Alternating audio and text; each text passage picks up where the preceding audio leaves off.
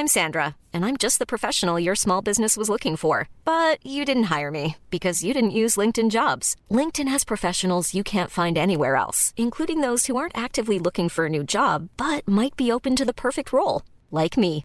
In a given month, over seventy percent of LinkedIn users don't visit other leading job sites. So if you're not looking on LinkedIn, you'll miss out on great candidates, like Sandra. Start hiring professionals like a professional. Post your free job on linkedin dot com slash people today. Even when we're on a budget, we still deserve nice things. Quince is a place to scoop up stunning high-end goods for fifty to eighty percent less than similar brands. They have buttery soft cashmere sweaters starting at fifty dollars, luxurious Italian leather bags, and so much more. Plus, Quince only works with factories that use safe, ethical, and responsible manufacturing. Get the high-end goods you'll love without the high price tag with Quince. Go to quince dot com slash style for free shipping and three sixty-five day returns. There's never been a faster or easier way to start your weight loss journey than with PlushCare. PlushCare accepts most insurance plans and gives you online access to board-certified physicians who can prescribe F D A approved weight loss medications like Wegovy and Zepbound for those who qualify. Take charge of your health and speak with a board-certified physician about a weight loss plan that's right for you. Get started today at plushcare.com slash weight loss. That's plushcare.com slash weight loss. plushcare.com slash weight loss.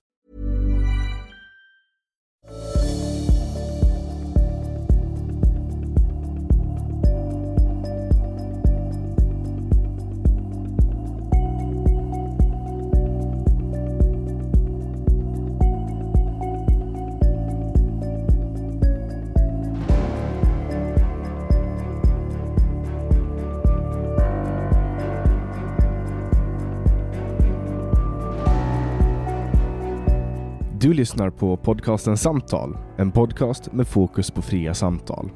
Den här podcasten presenteras av tidningen Bulletin. Om du vill få tillgång till Samtal sju dagar före alla andra så kan du gå in på w w w punkt bulletin punkt n u och bli prenumerant. Då får du också ta del av hela Bulletins premiumutbud. Kom ihåg att Bulletin också finns som app till både iOS och Android. Länkar hittar du i beskrivningen till det här avsnittet eller på min hemsida w w w punkt samtal punkt a x. Jag släpper nya samtal alla onsdagar året runt och jag tar tacksamt emot tips ifall det finns någon du vill höra i podden. Idén bakom podden är att fokusera på fria samtal. Jag tror att öppenhet är grunden för det demokratiska samtalet och jag vill uppmuntra dig som lyssnar att exponera dig för samtal med någon du inte håller med. Jag heter Jannex Svensson och du lyssnar på podcasten Samtal. Taimas Kafari är programledare för Loungepodden och driver eget inom media. Han föreläser också inom marknadsföring och försäljning samt producerar poddar åt andra. Välkommen hit, Taimas. Stort tack! Och nu, nu har jag utlovat alla på Clubhouse att vi ska köra en metapodd i två timmar. Exakt. En podd om att podda. Vi får se om, om vi kan leverera på det. Jag måste bara säga, det var jävligt eh, snabbt och eh, on point i, i eh, presentationen. Den, den, en sån där presentation, när jag själv ska prata med mig själv, det kan ta, på riktigt, så kan det ta upp en halvtimme och få till det. Jag kan inte prata med mig själv. Det är helt absurt. Nu satt jag i och för sig här när du satt, satte den där. Så vi kan väl börja med det. Jag tycker det är skitjobbigt att spela in uh, presentationer och intron och så. Ja, jag, jag, jag, har ju, jag gör ju live-intron varje gång. Ja, du har inga intron överhuvudtaget. Alltså jag har, jag har ett intalat intro där ja. Jag berättar om idén bakom podden. Vad det är varje gång. Hur lång tid tog den? Jag har ju hört den. En minut kanske. En och trettio. Jävlar. Ja, det där skulle du tagit med en timme. Men det, det, det gör jag på grund av att, att jag utgår ifrån att folk som kommer in och lyssnar på min podd lyssnar första gången. Ja. Så att um, det, det är av den anledningen. Mm. Uh, men, men sen För de jag... flyr direkt, de som har kommit in. De flyr direkt, så kommer det nya igen. Ja, men det kan, alltså jag, jag bara utgår ifrån det. Nej, jag skojar, man vet ju aldrig. Ja. Så att, um, men... men sen har jag också nu, nu, du är väl kanske min hundrafemte gäst eller någonting i den här podden. Wow. Så du har skrivit hundrafem sådana intron. Ja, just man, det. Du vet, man blir ganska... Man blir van efter ett tag. hundrafem, det är stort alltså. Vad gjorde du med hundra där? Firade du på något sätt? Det var um, uh, Ashgan Farrost. Just det. Som var, eh, som var min hundrade gäst. Har du också så här över, överrepresenterat till antalet iranier i din podcast? Eh, ja, män i alla fall. Ah. Jag, är inte, jag är inte iranier, men jag har väl haft säkert några iranier. Men ah. iranier är ju jävligt duktiga. Eh, det vet jag inte om, om vi så kallat här. Men, men eh, jag har haft alldeles för många iranier, så jag kör en pa- på riktigt kör en paus lite då och då. Eh, Fan, är, är du rasist eller? Jag tror Varför att jag var? är det. Jag tror att det är det att jag är rasist. Det är exakt det där. Nej, men jag, jag kommer på mig själv. Och det där är väl kanske lite beviset på att eh, jag vet att många av dina lyssnare inte gillar eh, mångfald och inkluderingsord. Eh, sådär. Men eh, att det kanske behövs just mångfald för att eh, även en sån som jag kanske omedvetet väljer lite fler av de personerna som ser ut som en själv kanske. Och så är det ju också med, med lyssnare, det har jag märkt. Jag har ju två poddar och så producerar jag eh, poddar, och då har jag ju tillgång till all statistik. Och det jag brukar göra är att jag placerar en Facebook-pixel på hemsidan. Mm. Och alla som då besöker hemsidan och är inloggade på Facebook eller kommer från Facebook, så visar den ju ålder och kön och så vidare. Och då får man en ganska bra fördelning av ålder och kön. Och det, det återspeglar nästan alltid åldern och könet på programledaren. Eh, på, på gästen? Nej, på programledaren. Ah, okej. Okay. Så att folk, folk som är i min ålder... Men du är väl är... alltid programledare? Ja. Okay. Så att det, det alltså de kärnföljare liksom. Ja, just det. Just det, just det. det alltså, folk vill lyssna på folk som är som de själva. Ja. Män mm. lyssnar hellre på män, kvinnor lyssnar hellre på kvinnor. Det kan nog absolut stämma. Um, och det jag tänker bara så när jag då omedvetet faktiskt har valt ut många iranier. Jag tänker att um, just med så här företagsledning och så, det är väl antagligen det som de som är insatta och kan de här grejerna som pratar om att det är viktigt att det finns flera olika typer av eh, vad ska man säga, identiteter som, som eh, befolkas i ledningsgrupper och så. Det, är, det kanske inte är för att eh, man har en viss åsikt bara för att man ser ut på ett visst sätt, utan mm. det är att man också kanske eh, ser folk som ser ut som en själv lite oftare än vad andra gör. Liksom.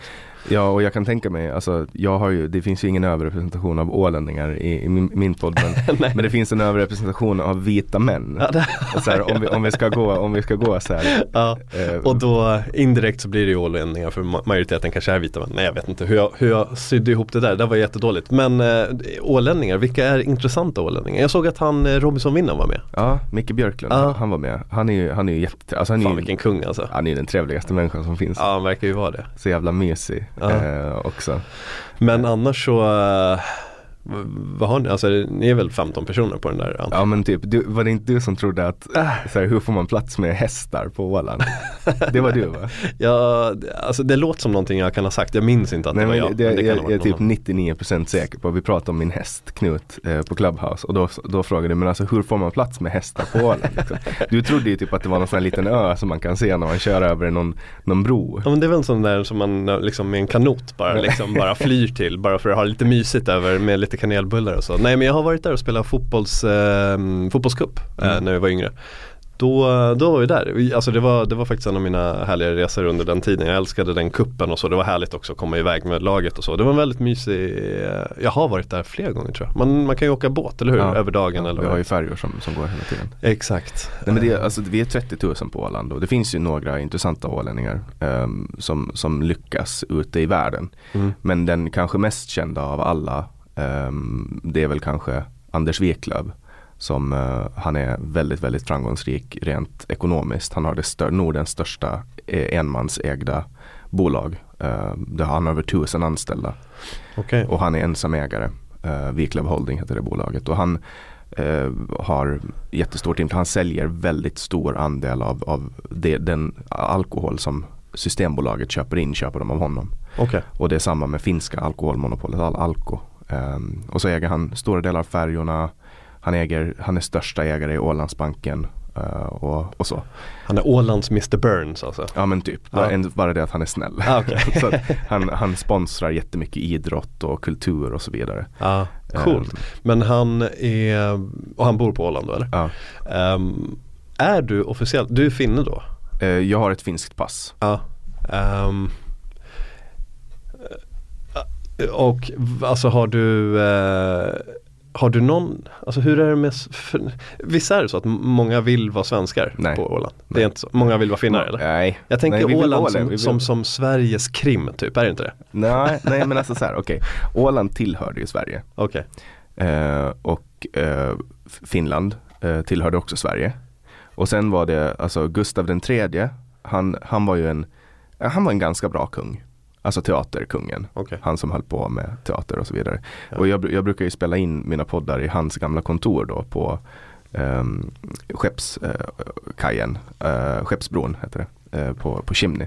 Då brukar jag spela in i Gustav den tredjes gamla kontor. Mm. Men hans son, Gustav den fjärde Adolf, han var en riktig odugling.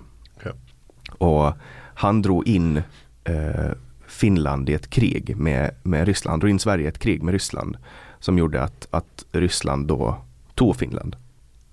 Och, och, och då åkte även Åland på, okay. på kuppen. Mm. Och sen i de här förhandlingarna många, många år senare, jag ska inte göra det komplicerat, jag gör det väldigt, väldigt enkelt. Då när, när Finland blev självständigt, då ville ryssarna att Åland skulle tillhöra Finland. För de sa att, att det, de, vi kan inte riskera att Sverige har Åland, eftersom det var en så pass strategisk punkt. Och det här var ju liksom slutet, början på tjugotalet och, och det var inte lika mycket, man höll inte på lika mycket med flyg, obviously, att de var liksom inte uppfunna. Det var svårt då.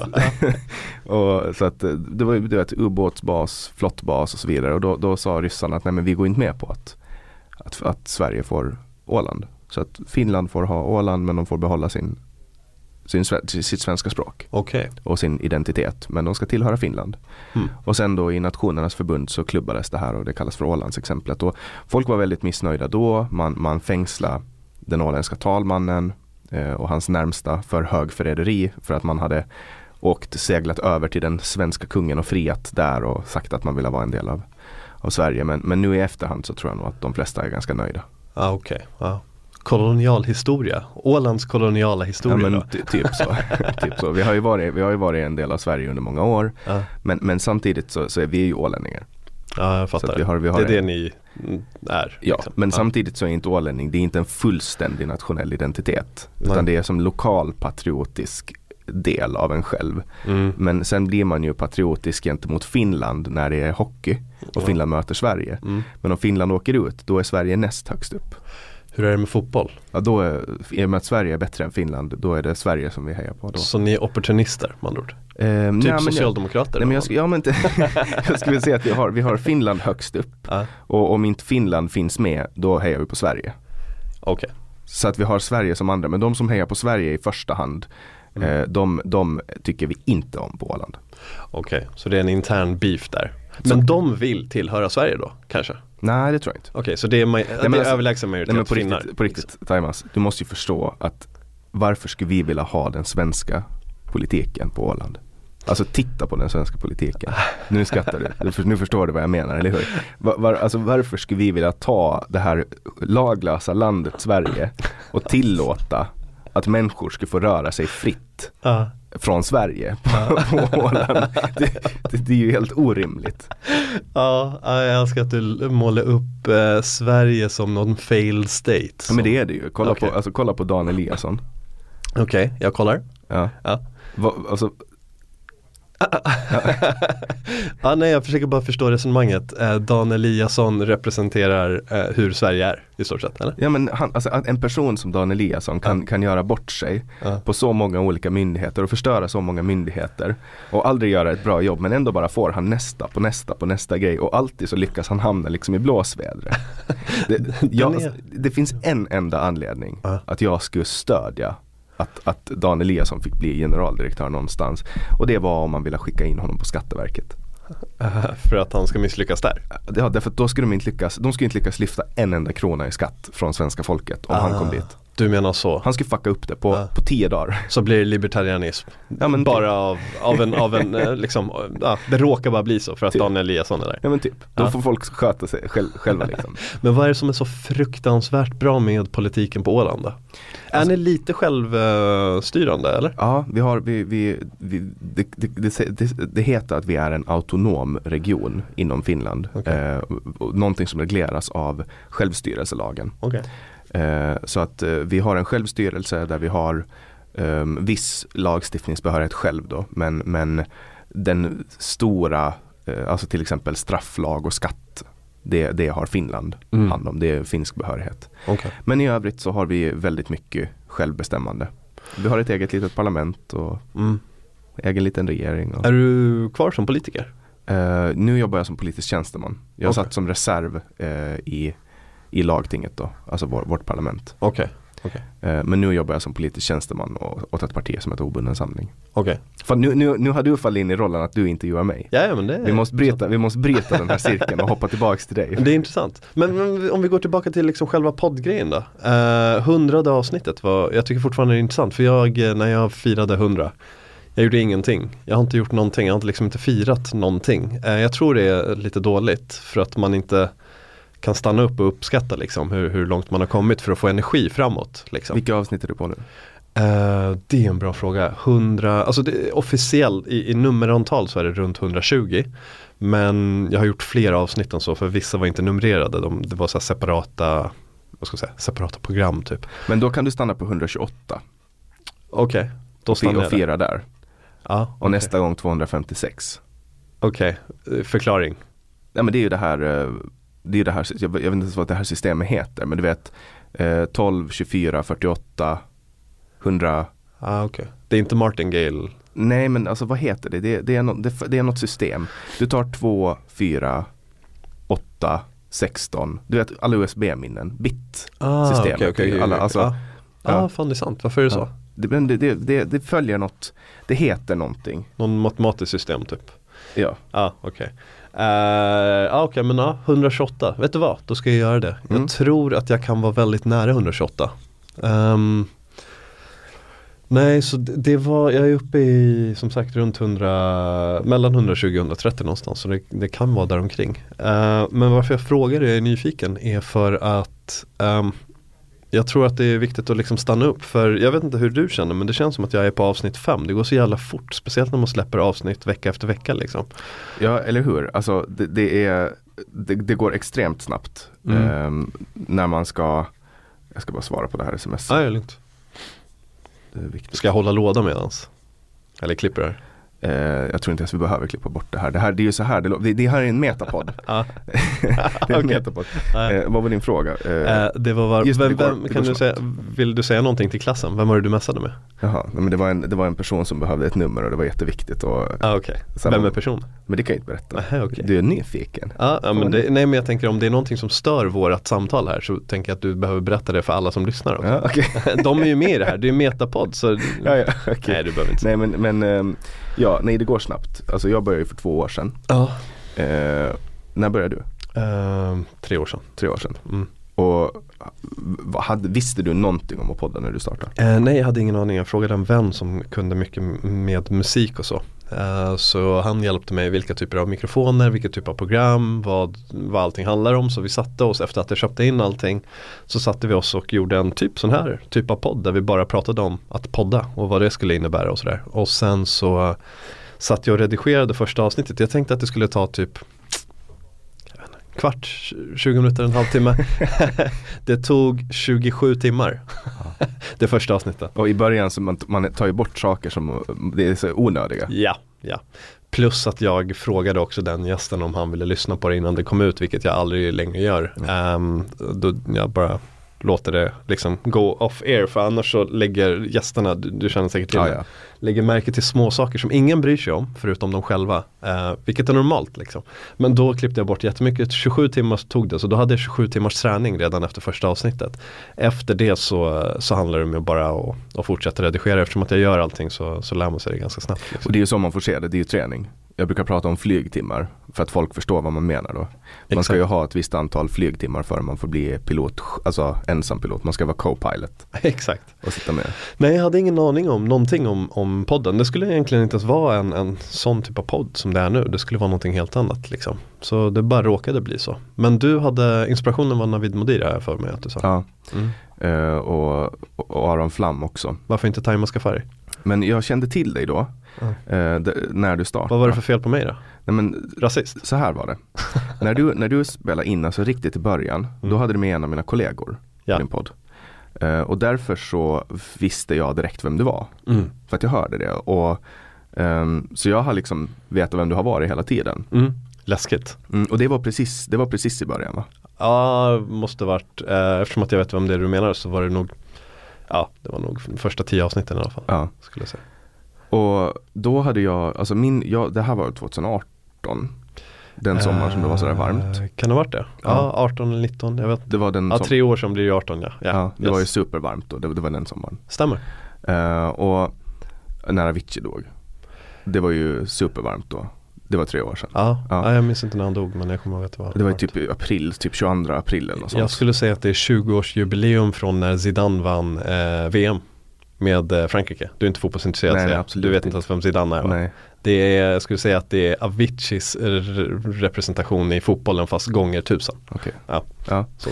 Nej, men då, då hade jag i alla fall koll på det. Och då hade jag, jag, hade, jag drö- började drömma om att podda tjugohundrasexton. Det var då jag bestämde mig om att starta en podd. Uh, men jag var så här, dåligt skick för att kunna liksom hålla ihop ett projekt då. Uh, jag hade fixat allting med uh, mikrofoner och sponsorer. Alltså jag gick ut hårt. Jag ville vara så och gå ut hårt. Men sen kraschade jag personligen liksom, så att det blev, det blev ingenting då. Mm. Och tur var ju det. Um, mm. men, uh, så jag håller koll på dig från början. Mm. Uh, och, cool. och liksom följt med sporadiskt i mm. Lärspodden. Men sen lyssnar man ju på så många olika. Eh, men jag hade, jag hade Navid Modiri som eh, alltså jag, jag kör ju så alltid när jag jag har flera företag och, och, och driver olika projekt och har drivit olika projekt, mindre lyckade och andra mer lyckade, men jag kopierar alltid folks affärsidéer och så förbättrar jag dem liksom. Smart. Vad jag anser att det är förbättring. Uh-huh. Det är jävligt dumt att försöka uppfinna hjulet liksom. Alltså det är väldigt få som gör det. Och även de som tror att de gör det gör ju inte det. För det finns någonting liknande som de skulle kunna tittat på och kopierat. Eller inte kopierat men alltså förfinat liksom. Och inspirerats av typ. Mm. Uh, för, alltså vad fan, intervjupoddar. Uh, många tänker ju att typ Värvet är en av de första. Och jag ser honom som, som poddfadern i Sverige liksom. Men han var ju inte heller den första liksom. Mm. Det funnits. Och innan det så fanns det ett annat format som heter radio. Ja. Och innan det så fanns det ett annat. Alltså det har ju...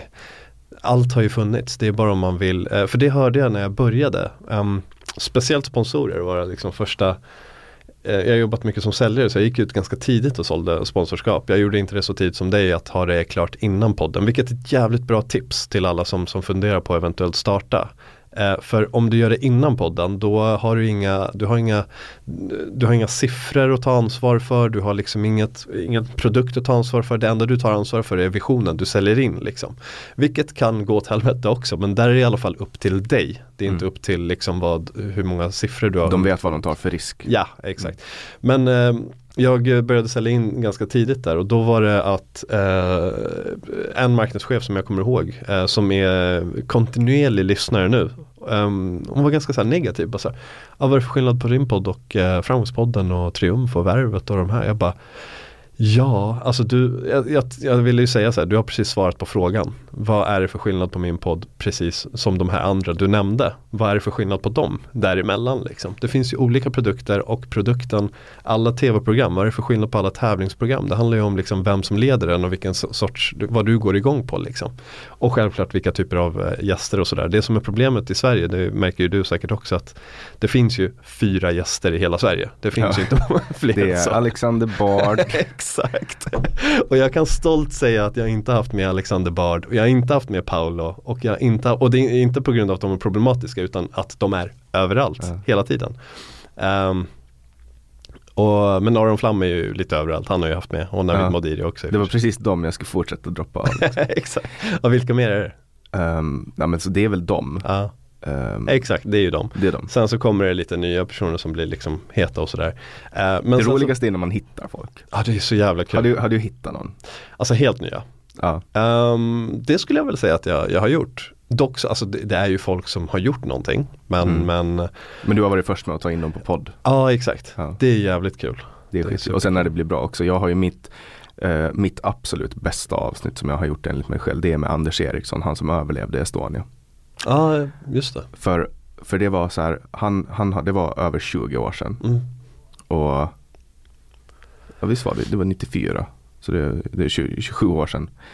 Jag är född nittiofyra så därför kan jag sätta ihop siffrorna. Alltså, ja, men, men han i alla fall, han har under, under alla de här åren sedan eh, Estonia sjönk och han överlevde, så har han aldrig varit med under ett längre format. Det har bara varit så här tio minuter wow. som han får liksom snabbt komma in och berätta. Han har varit med i tv så många gånger att han inte kunde komma, alltså räkna ens. Nej. Men han har aldrig någonsin suttit ner och berättat hela sin historia. Och det, det var jävligt mäktigt. Jag kan tänka mig att när ni var klara så sa han att fan vad härligt att få liksom utveckla och prata så här länge och sådär. Precis så. Det är det som många, exakt sådana som har varit med i andra format äh, märker av efter långa sådana här sittningar, att fan vad skönt det var att få utveckla det här på riktigt. Mm. Ibland så märker man ju också att de tycker att det är typ lite som en psykoanalysrunda äh, för dem personligen också. Sådär. Men... Och sen, sen är det ju också det här, jag vet, du, visst brukar du köra upp till två timmar? Uh, Hanif Azizi var nästan tre timmar. Ja. ja. Jag men jag, jag försöker sikta på under två timmar, men de blir bara längre och längre. Jag vet inte hur ja. jag ska lösa det. Och då, det vanliga, som jag är helt säker på att, du, att folk säger, men vadå, hur ska vi kunna prata i två timmar? Mm. Vad ska vi, och vem ska lyssna på det? det men det är så här, folk vill lyssna på det. Ja. Folk som vill lyssna på så här trettio minuters poddar, de lyssnar ju på andra poddar.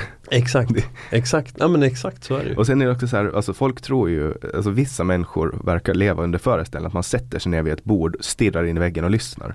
Det gör man ju inte. Man lyssnar en halvtimme här, tjugo minuter där, tio minuter där. Exakt. Alltså man tar ju det i stötar. Ja. Och det är ju det är flera som, som hör av sig, som har lyssnat, som säger att jag tog en extra runda runt, du vet, jag tog så här sju kilometer t- extra lång promenad för att få bli klar med det här avsnittet liksom.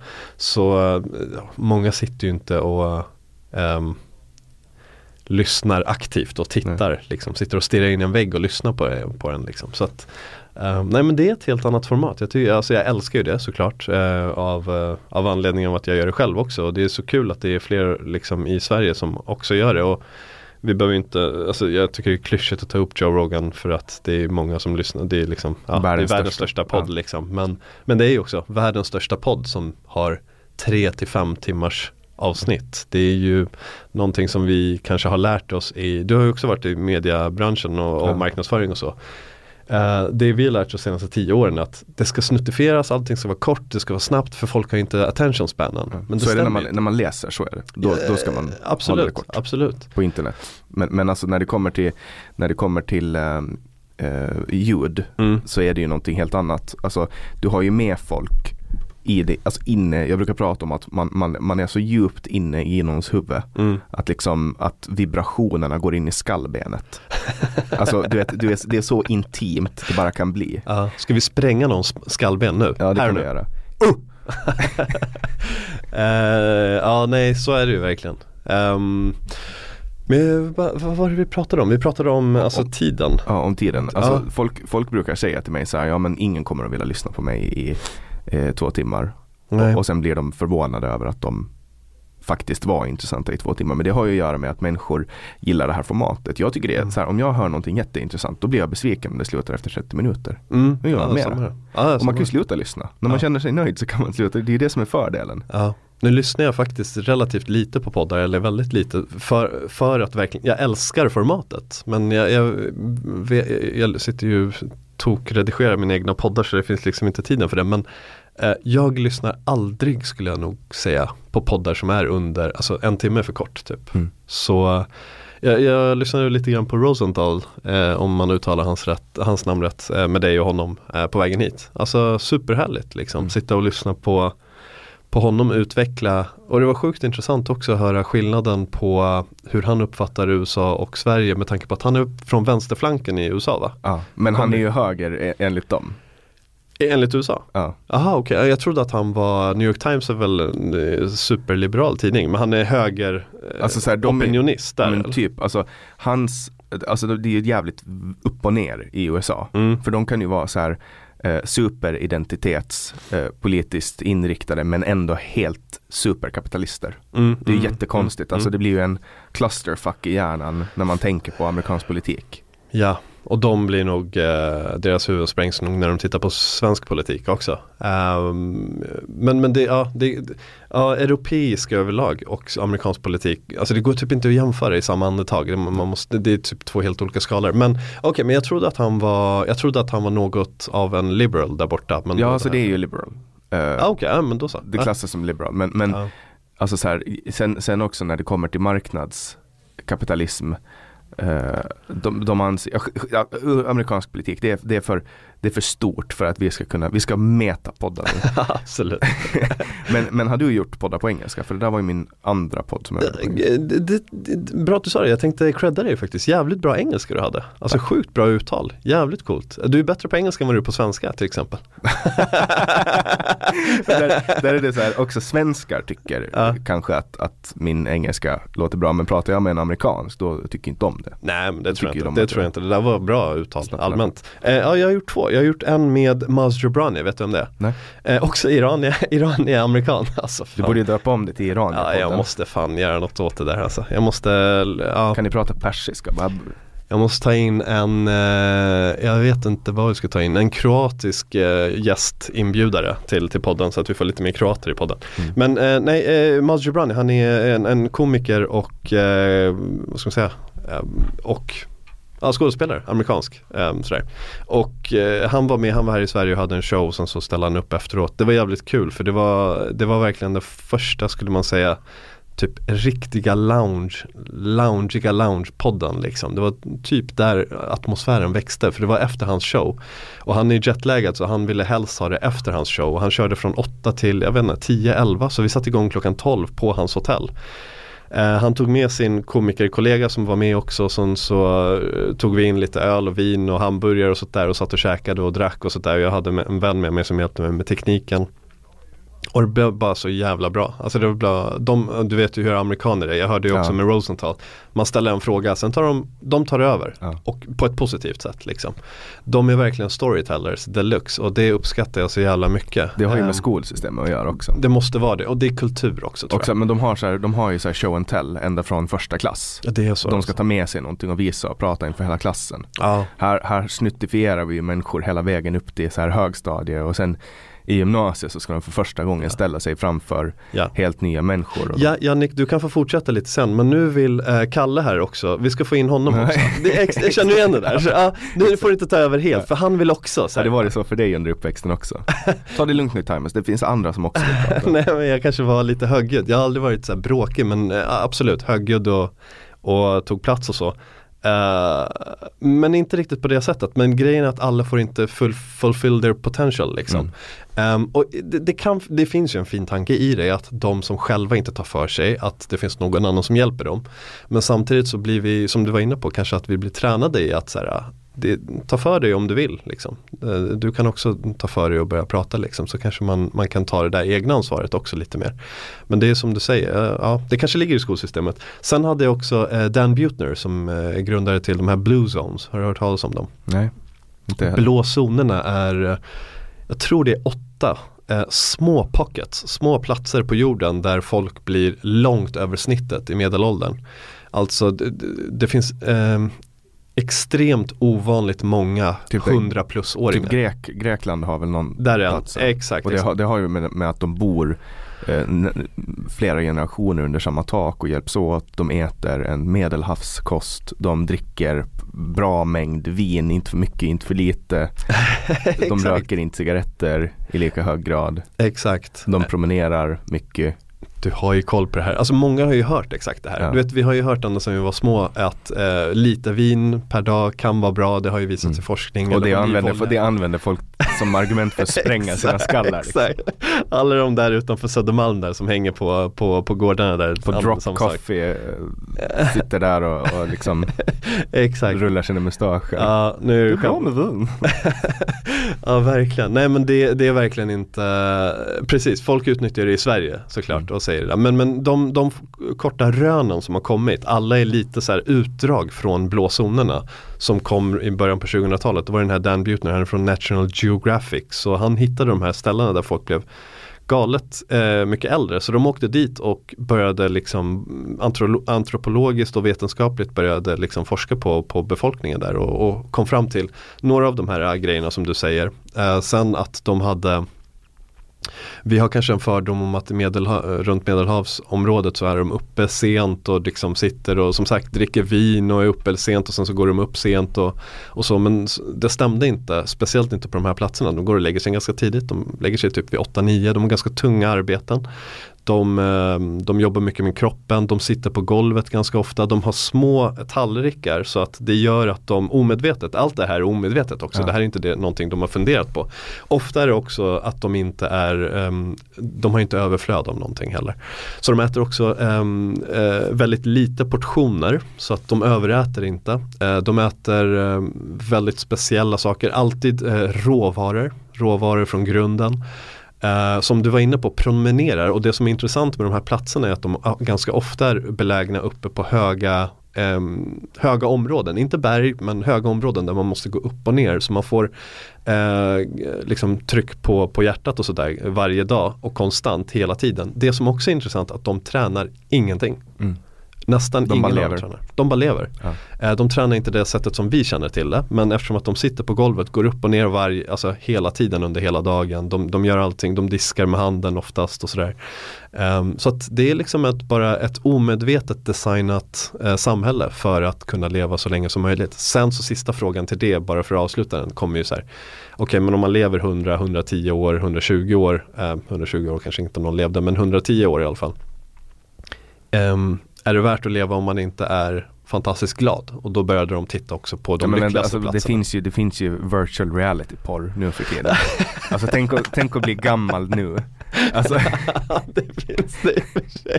Alltså, det här är ju, och tänk när vi blir gamla också. Uh. Vi, kan, vi kommer att kunna ta någon så här V R-injektion. Typ, uh. det, kommer, det kommer någon snubbe med en så här... Eh, All, är inte det svampar? Är inte det, men det kommer så här en aluminiumbuss, ja. eh, och så kommer de in eh, någon skön snubbe i piké, ja. eh, och så får man liksom designa sin upplevelse i en dator, vad man vill uppleva, mm. eh, och så blandar han ihop en jävla cocktail och så får man en injektion och så glider man iväg i tio timmar och så upplever man en så här designat D M T-rus. Exakt. Alltså tänk, tänk, det kommer antagligen att finnas då. Ja, rent tekniskt skulle det vara A R, tror jag, inte V R. Men nästan. Och augmented reality. Exakt. Ja. Uh, men, liksom, men vadå, är inte psykedelika typ det?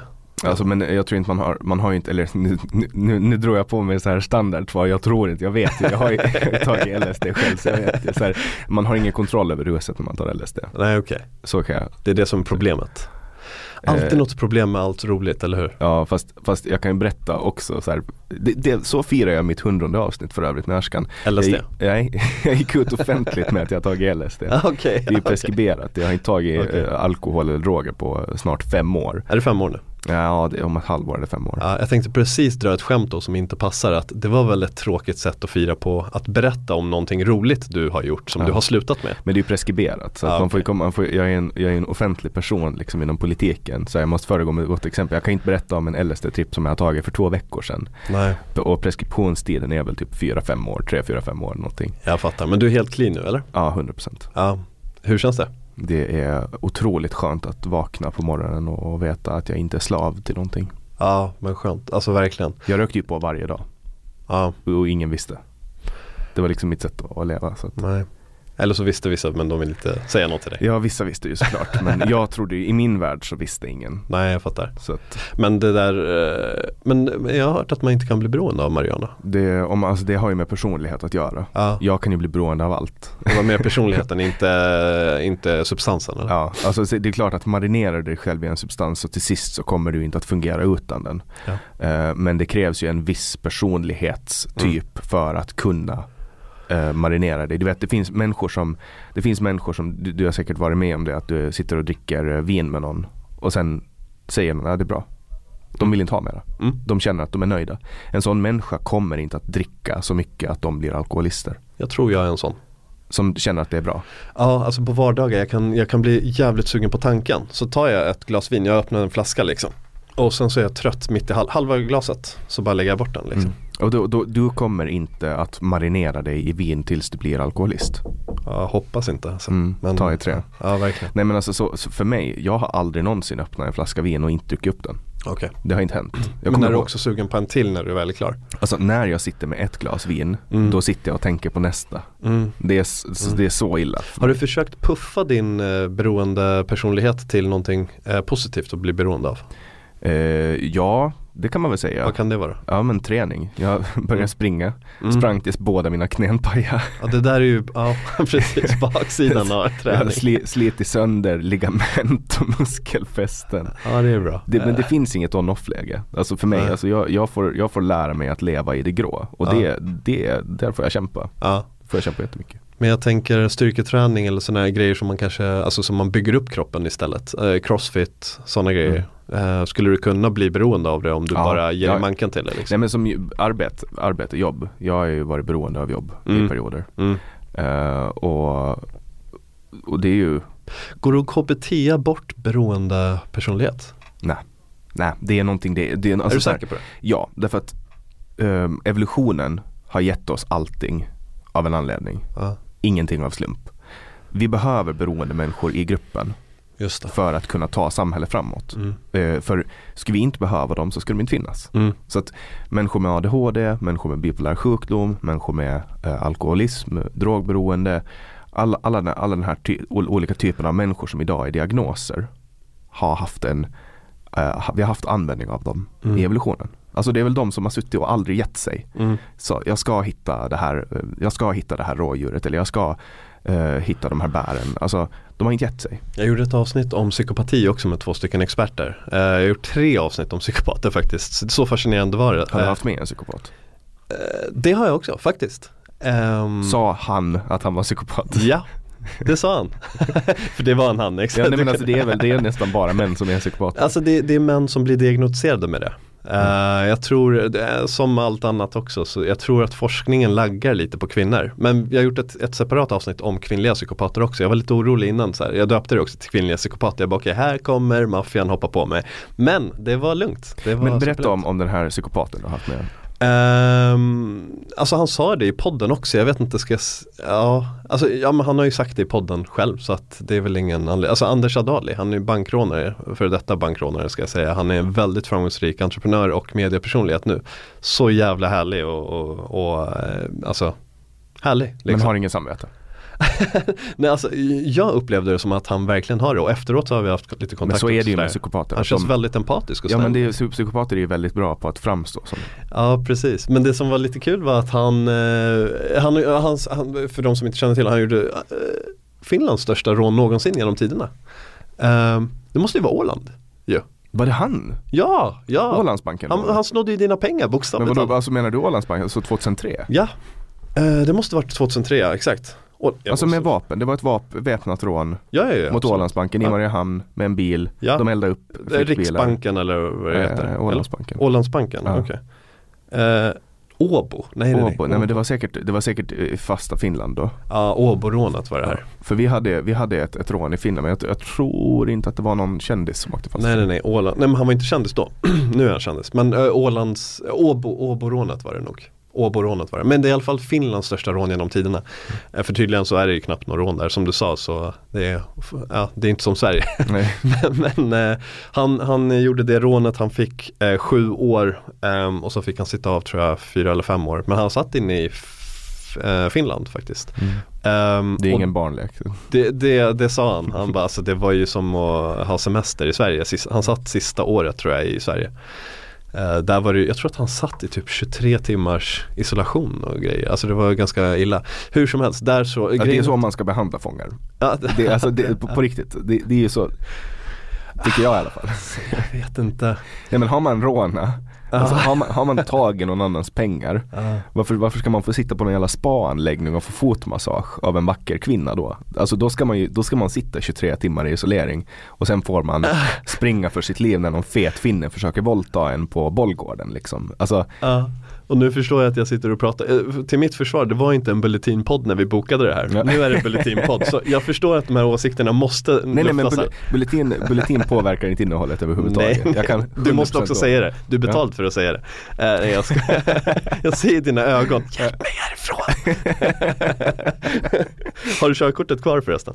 Ja, det har jag. Ah, okay. ah. Du, jag skickade en bild till dig på min beräknade ankomsttid hit. Ja. Och, då, och då skrev du, vill, nu vill du bara visa att det är någon på som har körkort. Alltså det, det är för kul. Jag måste säga, alltså det, det verkar som att ni också kanske kan skämta om det, men det, man måste säga att det är kul um, oavsett ideologi, att se uh, vilken turbulens det är. Det är kul. Alltså rent objektivt mm. är det kul. Och det här har ju att göra med att Hanif Bali blev av med körkortet. Ja, och sen så också uh, med redaktörsstrulen och sånt där tidigare. Ja, det var vi... bara kul att följa. Ja. När jag inte har någon skin in the game liksom. Ja. Det, var ju, det var ju också roligt när, när, när du och jag satt i ett rum på Clubhouse och, och jag skulle, och jag, jag annonserade så här att ja, men jag kommer snart att kunna berätta en, en, en nyhet. För att vi satt i ett av mina podcasten Samtalrum och så sa jag att jag kommer snart att kunna avslöja nyheter. Och du bara, hade blivit rekryterad av Bulletin. Det var det första. Jag satte den.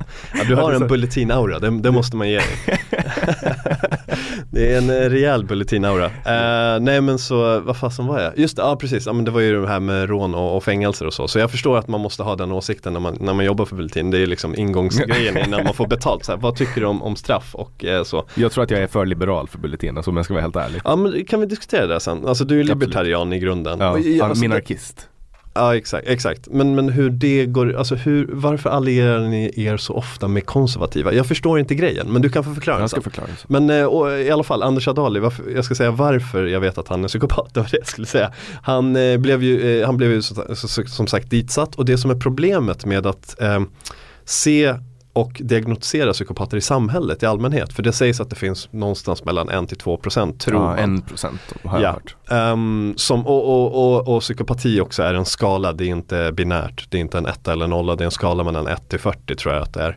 Och eh, när du är uppe över typ trettio, då är du fullblodspsykopat, där du mördar folk utan kontroll liksom. Eh, och sen så någonstans runt, jag tror de sa att någonstans över tio så är du undateable typ. Mm. Um, Men eh, hur som helst, så det är svårt att diagnostisera för att det finns inget normalt sätt att diagnostisera på. Det finns ingen anledning för mig att diagnostisera dig. Alltså att som psykolog ta in dig för att diagnostisera, och sen så varför skulle du vilja bli det liksom? Man smälter in. Ja, men i fängelse så gör man ju det på alla, speciellt när man har blivit utsatt för våldsbrott och, och sådana typer av grejer. Och eh, då blev han diagnostiserad med narcissistiska drag och psykopatiska drag och all, allt på alla skalor liksom. Eh, Och ähm, ja, det berättade han liksom i, i podden sådär. Men alltså fan, jag vet, jag vet inte. Jag har ingen aning. Ja, det är väl det. Alltså de är ju sjukt skärmiga, och han är sjukt skärmig. Mm. Det är bara att kolla på Ted Bundy. Alltså det, det är svårt att kolla på så här, Ted Bundy i rättegången uh. när han liksom försvarar sig själv. Man får sympati för honom. Det är så sjukt. Har, ja. du, har du sett det? Hur, alltså han är, han är charmig, han är snygg, hans mm. kroppsspråk, allting bara skriker jag är oskyldig. Ja. Fast man vet att han har liksom strypt de här kvinnorna och liksom våldtagit dem och liksom gårar runt i deras blod. Ja. Helt jävla iskallt, knuffa in dem i bilar, slag, alltså. Och, och, och så ser man honom och han bara så här, ja men hur trevlig som helst liksom. Ja. Min advokat som sitter här bredvid säger bara att eh, vi ska inte jämföra Anders Adali med Ted Bundy. Ja. Min advokat här säger snabbt ta avstånd från det där. Men han, han måste ju vara på skalan fyrtio liksom. Ja, det, det måste han nog vara. Uh, det måste han nog vara. Uh, nej men i det här avsnittet som vi gjorde, alltså med experterna på psykopati, så, så, så sa de det att uh, de, prat, de har ju pratat med världsledande psykopatiforskare och psykologer och psykiatriker och alla möjliga. Och han som är en av de ledande i U S A som de pratar jättemycket med, som är underlaget för deras böcker. Han, hade gått, han skulle gå in och träffa en fullblodsmördare som hade mördat jag vet inte hur många personer inne på eh, fängelset för att prata och intervjua honom. Då sa fängelsevakterna så här, när du går in där, och han hade med sig en kollega också, en kvinnlig kollega. Då sa han att när ni går in där så kom ihåg att ni kommer komma ut därifrån och tro att han är oskyldig. Så att bara ni vet liksom. Då gick de in dit med vetskapen, forskare och allting. Då gick in, de in dit när de kom ut därifrån. Då, mm. De sa alltså det här, han är inte skyldig. Alltså de, de var helt säkra på det. Mm. Sen så efter att när han kom ut, då liksom fortsätter han läsa i förundersökningar och domar och allt möjligt och sådär. Så alltså det är omöjligt att han inte mm. har gjort det här. Men alltså, typ, så som, typ som när Hannibal Lecter får Miggs att svälja sin tunga ja, från typ. Cellen bredvid. typ. Från typ. När lammen tystnar. Ja, det är fascinerande ämne alltså. Det jag tänkte säga, varför jag ens tog upp psykopater, det är för att eh, exakt det du sa om, om evolutionen, så f- fyller de en funktion också. För jag sa det, varför, låsa, varför försöker man inte bara hitta alla och låsa in alla? För det finns ingen botemedel heller för, för psykopati. Um, då sa han det just att de, behöv, de behövdes i evolutionen förut också, för det var vissa som behövde gå ut och jaga när alla var rädda för lejon och skit liksom. Mm. Så behövde man några som, som bara fuck it, jag går ut och... och ibland så tar de sig högst upp. Alltså ett, ett populärkulturellt eh, exempel, det är ju Joffrey i Game of Thrones. Jag har inte kollat på det. Uh, Medvetet. Jag, men jag började kolla på det och sen uh, vid ett specifikt tillfälle så slutade jag. Det är så här... Um, författaren mördar alla karaktärer, alla huvudkaraktärer som han tycker om. Okay. Och jag träffar honom. Ah, okay. eh, jag träffade honom på Åland faktiskt, på krogen. Han bara satt där, han var på en jävla sci-fi-mässa. Wow. Mm. Och så eh, frågade han så här, varför, varför gjorde du det kapitlet liksom? Och då bara skrattade han som ett riktigt jävla troll. Uh, och vad fan var han sa? Jag kommer inte ihåg exakt vad han sa, men det var typ så här: ah, you didn't like that, did you? Typ så. George R R. Martin. Jag kommer inte ihåg exakt vad han sa. Jag skrev, jag skrev upp det någon gång, men, men han, han skrattade åt att jag tyckte. Men du slutade mitt i, det är ganska fascinerande. Mm, nej men det var så här, det var ett avsnitt som han bara slaktade alla, mm. alla så karaktärer som jag tyckte om. Det var så här helt från ingenstans också. Mm. Vidrigaste jag har varit med om. Så. Jag blir skitglad när folk säger att sista avsnittet och sista, sista säsongen var riktigt dålig. Då blir jag så här, fan vad skönt att jag inte har lagt tid på det där. Ja, men det, det finns ju flera böcker to be skrivna liksom. Ja. Ja, men de kom före, eller hur? Serien eh, han komma före boken ja, till slut. Ja, och han har lovat att han ska skriva de här böckerna. Just det, just det. Nej, men eh, det är inte någon... Alltså, det, jag älskar serier, men... Eh, nej, jag kollar inte alls på serier. Det alltså, inte. Nej, men jag läser hundra böcker per år. Det är helt omöjligt att, att kolla på serier och film då. Nej, det är ju sjukt. Jag har fan med att du berättade på Clubhouse hur du gör. Ja. Du lyssnar så fort du får tid, så får du lyssnar eller? Några. Ja, så här, jag har, på, jag, men alltså, jag har inte avslöjat det här på, i, i en podd, men jag kan, det är första gången som jag avslöjar hur jag, hur jag upprätthåller hundra böcker per år. Ja. Eh, det här började alltså tjugohundraarton, tjugosjutton eller tjugoarton eh, när jag var fast i självhjälpsträsket. Du har säkert varit där. Du är jag, har faktiskt, jag har faktiskt aldrig varit jo, där. Jo, jag är säljare. Men, du men... har läst Napoleon Hill. Du jag har läst Rich Dad, Poor Dad. Jag har inte gjort det heller. Fan vad du ljuger. Nej, det är sant. Jag har läst, eh, vad fan heter den där eh, det handlar egentligen om investeringar. eh, Babylon-tiden. Ja, eh, The Richest Man in Babylon. Ja. Ja, sjukt bra. Men det är också en fin historia. Ja, nej men det är så här. Okej, okay, okay. Jag, jag kan fa- säga varför jag inte har fastnat där. Okay. För jag har gått alla de här föreläsningarna. Vi fick in dem på, alltså du vet de här gul, blå, röd, alla ja. de där grejerna. Så jag fick in alla de föreläsningarna. Sen är jag lite för seg för att komma igång med böcker, så jag hann aldrig dit. Sen så hade jag en forskare som pratade om pseudovetenskap som skiter ner på alla de här böckerna, ja. Så då tänkte jag, fuck ja. it ja. Ja, men du är ju framgångsrik ändå så att, nej, det jag vet inte eh, och så sneglar jag på din klocka och bara försöker se så här, är det en Rolex? Jag är ju säljare så. Ja, okay. Nej, men så här, alla säljare behöver ju, jag brukar prata om, jag, jag jobbar ju som, när jag blev nykter här i Stockholm, eh, då jobbar jag som telefonförsäljare. Ett av de hårdaste jobben som finns. Alltså det är fan jobbigare. Jag ska hellre stå och blanda asfalt liksom.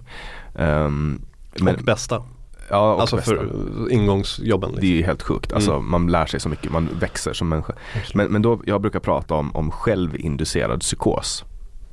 Att man, man alltså, säljpsykos. Du måste liksom du lyssna på så här motivationsspeech, läsa böcker, lyssna på poddar, bara fokusera, liksom hålla på med The Secret och liksom så här meditera och du bara, du bara nickar och så här, jag, jag fick den av en chef, jag har inte läst ja. den heller. Nej, men, så här, men du vet, du vet mm. grejen så här, mm. fokusera på de tre som du får skriva på med och så vidare och så vidare. Du ring, ring, ring, ring, alltså hålla på så. Uh, och när jag var i den här självinducerade psykosen, säljpsykosen, så läste jag jättemycket böcker. Och då kom jag över information om att Bill Gates läser femtio böcker per år. Eh, och då tänkte jag så här, okej, okay, men Bill Gates leder ett av världens största företag, har varit världens rikaste människa. Eh, han är oslagbar när det kommer till att påverka världen i en positiv riktning. Om han har tid att läsa femtio böcker, då måste jag också göra det. Jag är liksom en bipolär knarkare som, som jobbar som telefonförsäljare. Att jag måste ju kunna liksom, jag, jag måste ju kunna få igenom det här. Är det så du introducerar dig själv i podden? Ja, ja. Jag heter Jannex Svensson och jag är en bipolär knarkare. Så då tänkte jag så här. Och sen hade jag då i samtid, samtidigt då läste jag att man ska dubbla sina mål. Så att om du, ska, om du har som mål att sälja för hundra tusen, femtio tusen kronor en månad, då, då ska du höja det till hundra tusen. Mm. Och det har liksom att göra med att du ska sikta mot stjärnorna, så når du trädtopparna. Att mm. du ska ta höjd och så kommer du. Så då, då var mitt mål femtio. Och då siktade jag på hundra böcker. Det var liksom mitt mål. Och när jag kom in i juni och hade semester, Då, då började jag kolla på listan av böcker som jag hade läst och jag bara, fan jag är på fyrtioåtta böcker, vad fan är det här? Och det går till ett halvår och jag bara, jag kommer fan att klara hundra böcker det här året. Mm. eh, Och då började jag köra det, så hela, under tjugoarton tror jag det var då, så tog jag hundra böcker, jag tror det var hundraett böcker eller någonting. Mm. Och det var helt sjukt när jag insåg liksom. Alltså jag fick sån jävla eufori. Och så började jag liksom tänka tillbaks på de här böckerna. Eh, och, och liksom vad jag har lärt mig. Och så började jag se så här röda trådar. Att det fanns någonting som andades i alla de här böckerna. Och jag läste bara non-fiction. Eh, så att det var bara eh, naturvet. Eller naturvet, alltså, alltså vad heter det? Non-fiction-böcker helt enkelt. Uh, och Malcolm Gladwell och, och, och Noah Harari och sådana böcker liksom, så här, Nobelpristagare i vissa fall. Inga lätta grejer. Thinking Fast and Slow och alla de här självhjälpsböckerna såklart och, mm. och lite biografier och sånt. Och när jag insåg att, att det gick, då, då fortsatte jag. Och sen dess har jag bara fortsatt och nu är det en del av min rutin. Men det jag gör, det är att jag har alltid en e-bok igång uh, via Storytel för att de har e-böcker. Och sen har jag alltid en ljudbok igång eh, och en fysisk bok igång. Eh, så att jag har liksom tre... Så att när jag sitter ner någonstans, om jag sitter och väntar på någonting, då kan jag ta fram e-boken, kan jag bläddra i den och läsa. Och om jag är på gymmet eller promenerar eller kör bil, då kan jag lyssna på en bok. Och det går också på Storytel att du kan få en del böcker kan du fortsätta lyssna på där du läser. Och så. Mm. Så att jag håller en jämn balans mellan att lyssna och läsa eh, och jag håller ett högt tempo. Mm. Och det är ganska, det är inte svårt. Det är två böcker i veckan.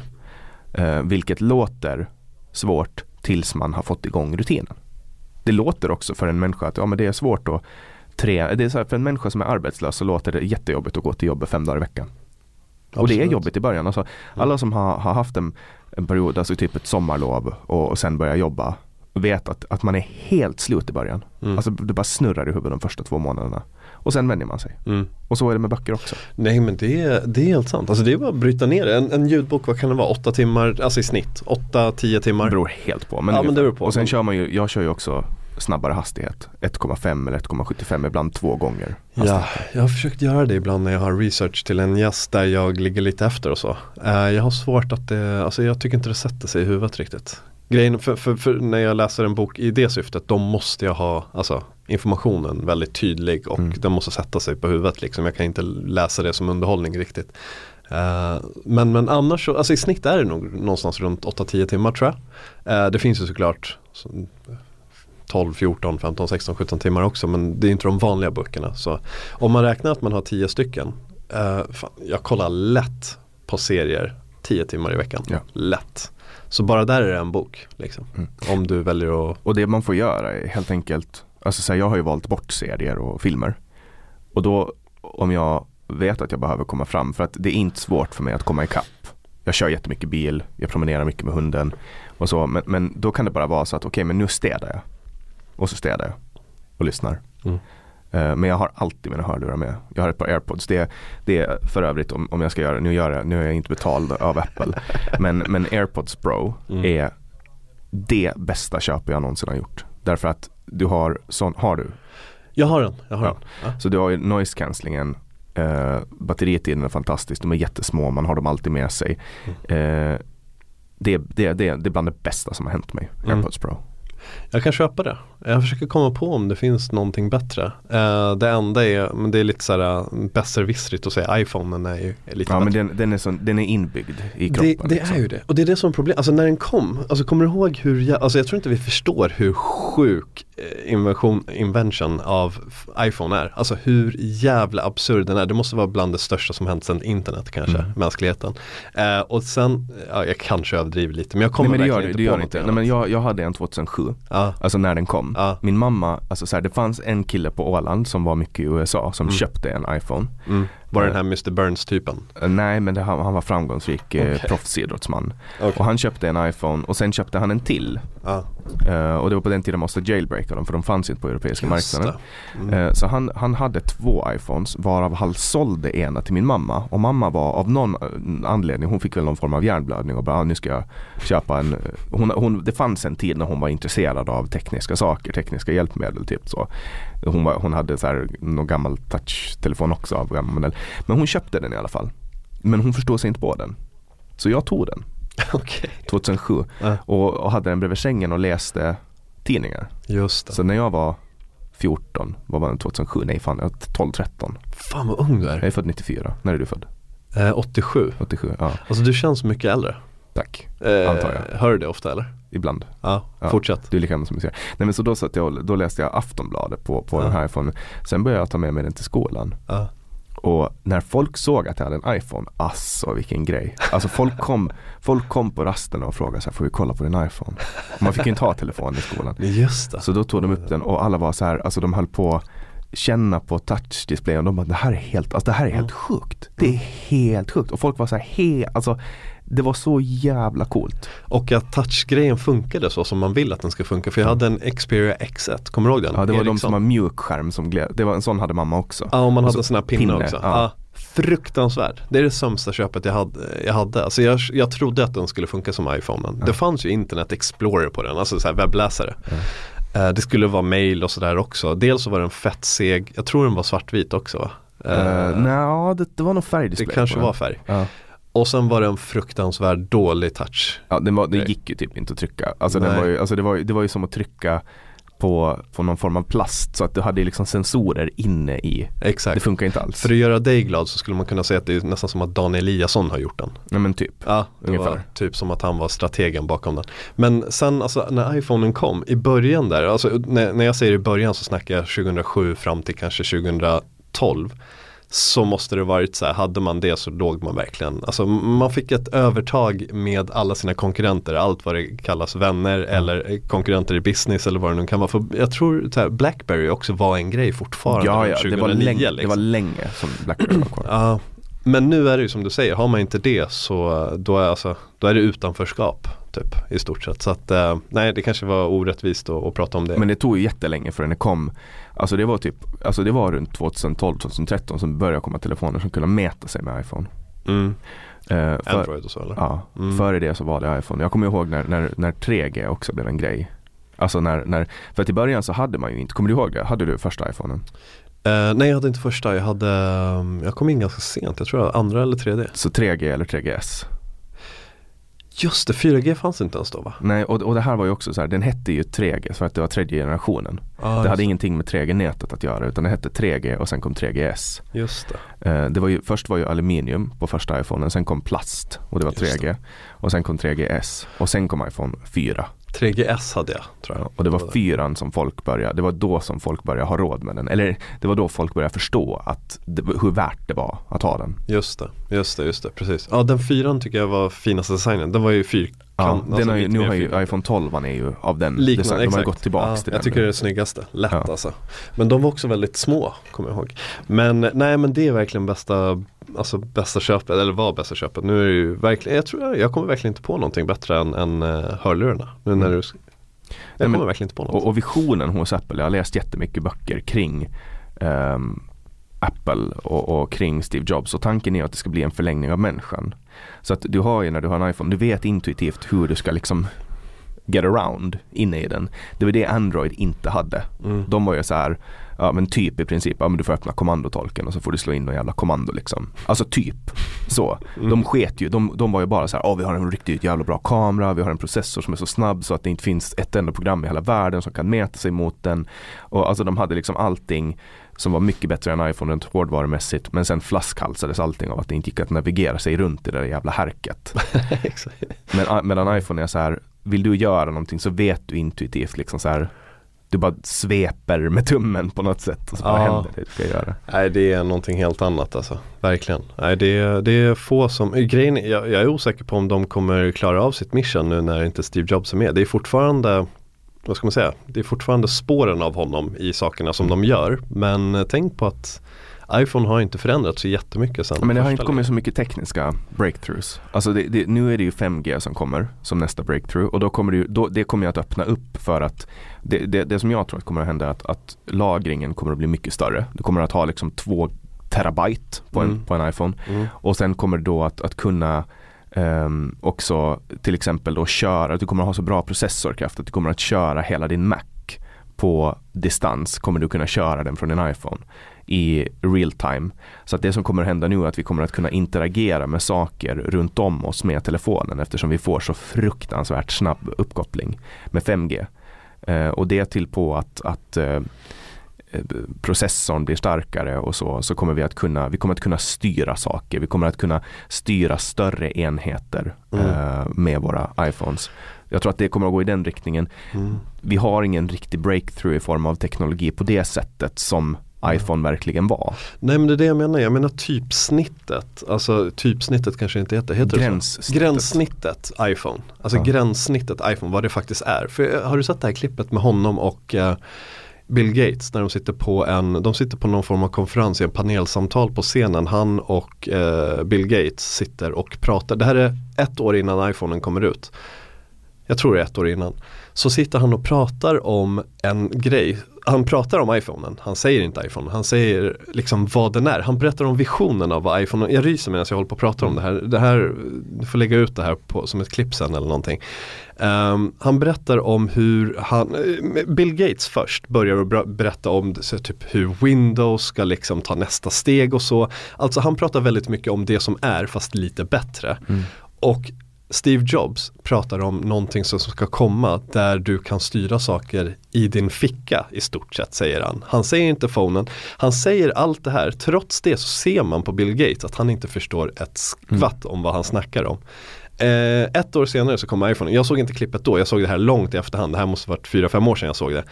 Och när man förstår vad han pratar om så är det så absurt och så hårresande ja, att se. Liksom. Alltså, ja, du ser. Alltså, det är så, alltså, jag ryser igen nu. Mm. Uh, det klippet är typ en av mina favoriter. Och jag är inte stort, stort Steve Jobs-fan, jag har inte ens läst en bok. Uh, det klippet tillsammans med den här när han sitter i ett rum uh, och de filmar honom med en jättedålig säkert iPhone-kamera, eller tidigare än så är det ju. Uh, när han sitter och bara säger, han tittar runt i rummet och säger så här. När man förstår att allt här i rummet, allting som vi ser och kan röra på och sådär, är skapat av någon som inte är smartare än du. Det är då du liksom kan börja skapa saker och ting. Mm. De två klippen är mina favoritklipp och citat och allt möjligt eh, i historien av mänskligheten. Och jag är inte ens en Steve Jobs-fan överhuvudtaget. Han var bara så, det är därför jag är lite orolig för, för iPhonen har liksom stannat av i ty- gränssnittet så som den har varit. Men det är för att vi har, sa... uppnå- det är för att vi har uppnått en, en synk med människan. Ja. Alltså hur vi ja. vill att det ska vara. Men du vara. var inne på fem G, eller hur? För ja. det han, när, han start, när, han, när han skapade eh, iPhonen, det var pre four G. Nej, det var pre three G. Det fanns bara det kanske wifi var det. Då. Var det pre three G? Ja. Det kanske ja, var ja, det. tre G fanns inte då. Nej, det kanske inte fanns. Och före två G så fanns... Du ser, så han var före sin tekniska utveckling. Ja, det här var alltså under och det edge. Är inte iPhone nu, eller det är inte Apple nu. Så jag undrar hur mycket som dog med honom. Eller jag, man Nej, förstår men, ju hur men mycket sen, som sen kan du ju bara uppfinna en sak. Du kan ju bara, alltså så att det, det, det här ska ju ha blivit uppfunnet ändå. Men, men den som uppfann en bit glas som kan connecta med hela världen och, och ta bort alla onödiga maskiner som man hade burit runt på, miniräknare och vattenpass och allt sånt skit. Um, Den som gjorde det bäst är den som vinner. Det är därför Apple är ett av de största bolagen nu. Ja, men hade inte han gjort det? När hade vi sett iPhonen? Alltså det hade, den hade kommit i någon form. Alltså det är typ teknologin... fyra, jag vill säga emot det, för det var typ fyra företag som försökte. Vi jo, pratade teknolo- om Jo, men teknologin Microsoft. Har ju utvecklats ändå. Det var ju inte Apple som uppfann touchscreenen vad jag vet. Nej, nej, nej, exakt. Och det, någon skulle ha sammansatt det, men den som gjorde det bäst är inte mjukvarumässigt. Alltså mm. för att det, det som iPhones vision är att när du har din iPhone i handen mm. är ju att då ska den vara en förlängning av din kropp. Mm.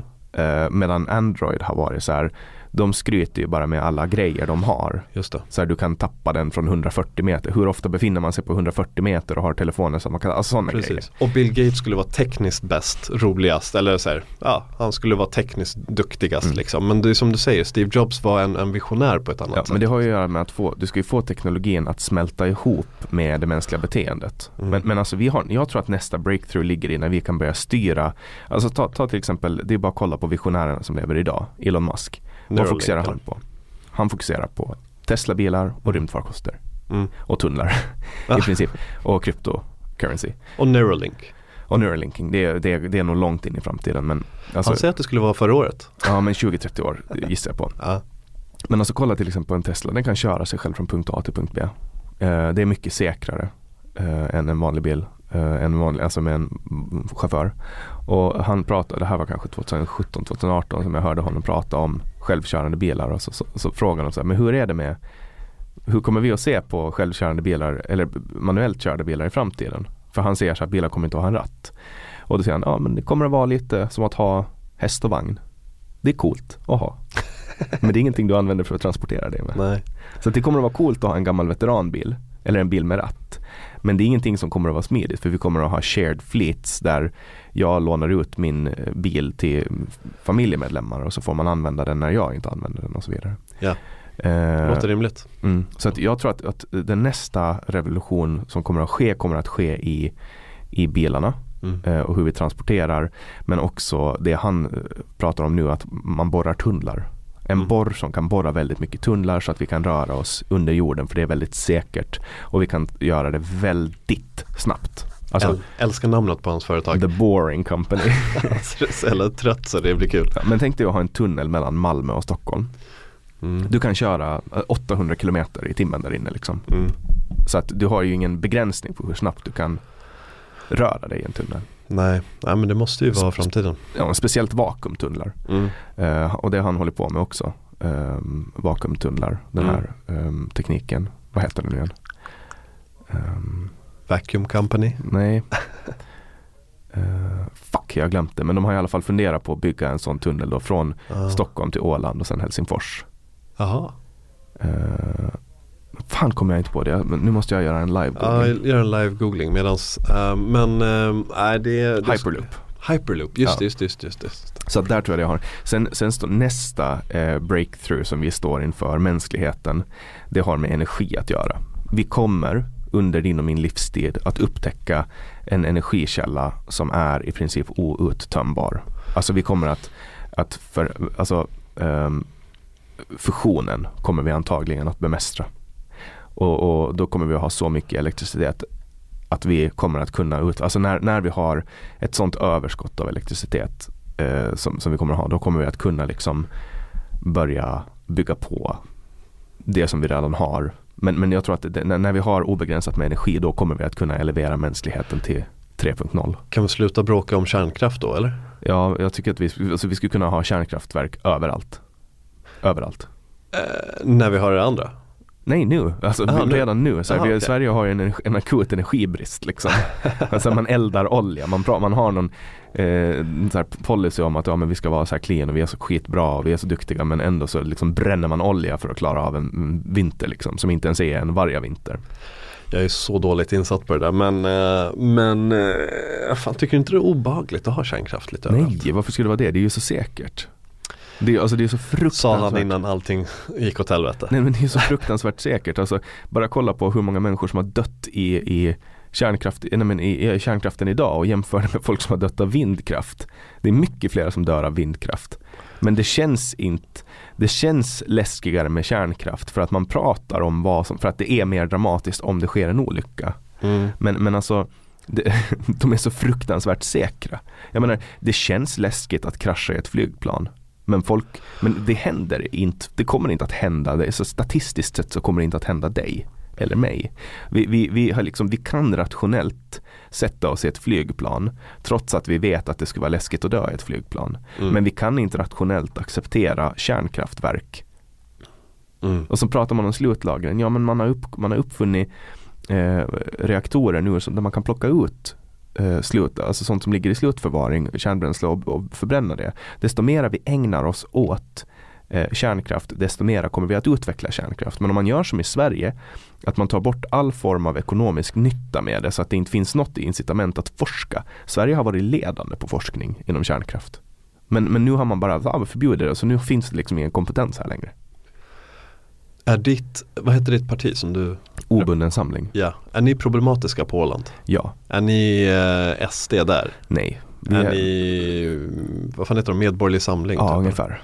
ungefär. Okay. Eller Medborgerlig Samling är Obunden Samling, kan man säga. Så här, Obunden Samling är ett parti där eh, vem som helst, det, det är en, en samling av politiska vildar. Okay. Man, man vill inte skriva på en speciell ideologi, men man vill jobba för Ålands bästa. Okay. Nu har alla som har kommit in i lagtinget råkat vara konservativa. Eh, ja. Liberalkonservativa ja. Vill ha eh, individuell frihet, vill ha eh, marknadskapitalism eh, och så vidare. Det har bara bli, råkat bli så. Eh, men, men vem som helst får ställa upp i partiet i princip. Det kanske är passande fråga här då. Det jag undrade. Varför eh, är ni libertarianer så ofta allierade med konservativa? Jag förstår inte kopplingen. Därför att samhället kan röra sig i två riktningar. mot frihet eller bort från frihet. Eh, Men i konservatism rör sig mot frihet. Mot mera frihet. Men den, gör de det? Ja, men okay. det, upp, det, det stannar upp vid ett tillfälle. Och då får man alliera sig med andra krafter. Men just nu så är vi... vi, vi alltså så här, man rör sig mot frihet, det vill säga mot individuellt ansvar. Okay. Eh, eller så rör man sig bort från individuellt, individuellt ansvar. Socialdemokrati, den form av socialliberalism som finns idag, den rör sig mot att staten ska styra mer över människors liv. Vilket är bort från eh, människors självbestämmande. Så det är egentligen en samling av människor som vill bort från någonting gemensamt för att sedan splittras. I princip. Ja. Man möts på vägen. Alltså minarkister, libertarianer som det också kallas, eh, anarkokapitalister, eh, klassiska liberala, neoliberala. Det är samma, det är samma sak liksom i princip. Mm. Eh, kan ansluta sig till konservativa krafter, gå hand i hand med dem och röra sig bort från den form av kollektivism som är dålig för samhället, som jag upplever att det är dålig för samhället. Det vill säga att människor inte får välja själva. Men när man, alltså det handlar om att sätta det här stora, långsamma klotet i rörelse bort från den riktning som det ligger i nu. Mm. Vi måste ställa oss på andra sidan och börja få klotet i rullning.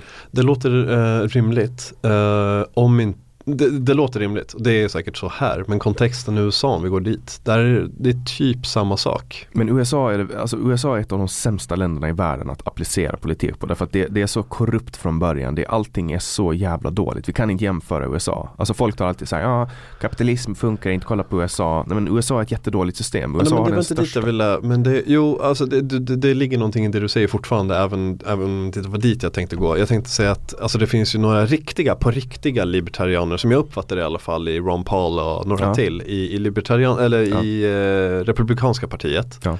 Men det finns inga i demokratiska partiet. Det kanske är eh, självklart. Ja, så Ron Paul var ju det enda hoppet som fanns för men U S A. Men visst var inte hans, hans, son, hans son är ju ultrakonservativ. Ja, men det, Ron Paul var det sista hoppet eh, för eh, minarkismen i U S A. Mm. Nu, kommer det, nu kommer det inte att ske. Mm. Nu är U S A liksom så här. U S A kommer att gå om, alltså, u- kommer att gås om av Kina, Bangladesh, Indien, alla de här kommer att växa till sig till större ekonomiska makter och decimera U S A. Och de kan köra hur eh, aggressiv, eh, patriotisk politik de vill. De kommer att decimeras av de här makterna. Nu känner jag mig lite som Alexander Bard som sitter och berättar hur saker och ting kommer att bli. Ja, jag tycker det var, det var dr- stora växlar i alla ja. fall. Sen som det är rätt U S A har ingenting att komma med när jag kommer till. U S A kommer att decimeras av de här eh, staterna som växer jättemycket. Som ja.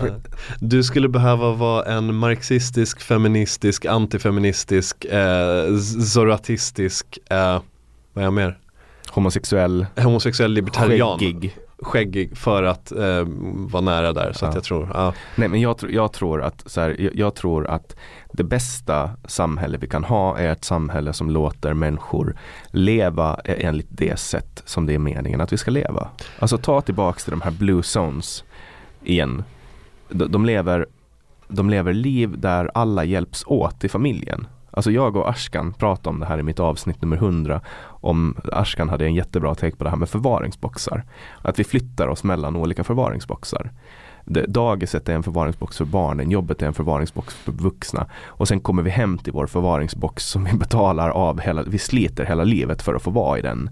När vi skulle alla kunna bo ute på gårdar på landet med hela vår familj och bara ha våra vuxna nära oss, våra barn nära oss, våra äldre nära oss och alla bara hjälps åt och man lever liksom i symbios med varandra. Uh, alltså så här, det finns ingen anledning att bo här inne i Stockholm. Det är fan vidrigt. femtiotvå kronor per påbörjad halvtimme får jag betala för att parkera min bil här nere nu. Uh, tre miljoner för en lägenhet. Alltså fatta vad man får. tre miljoner.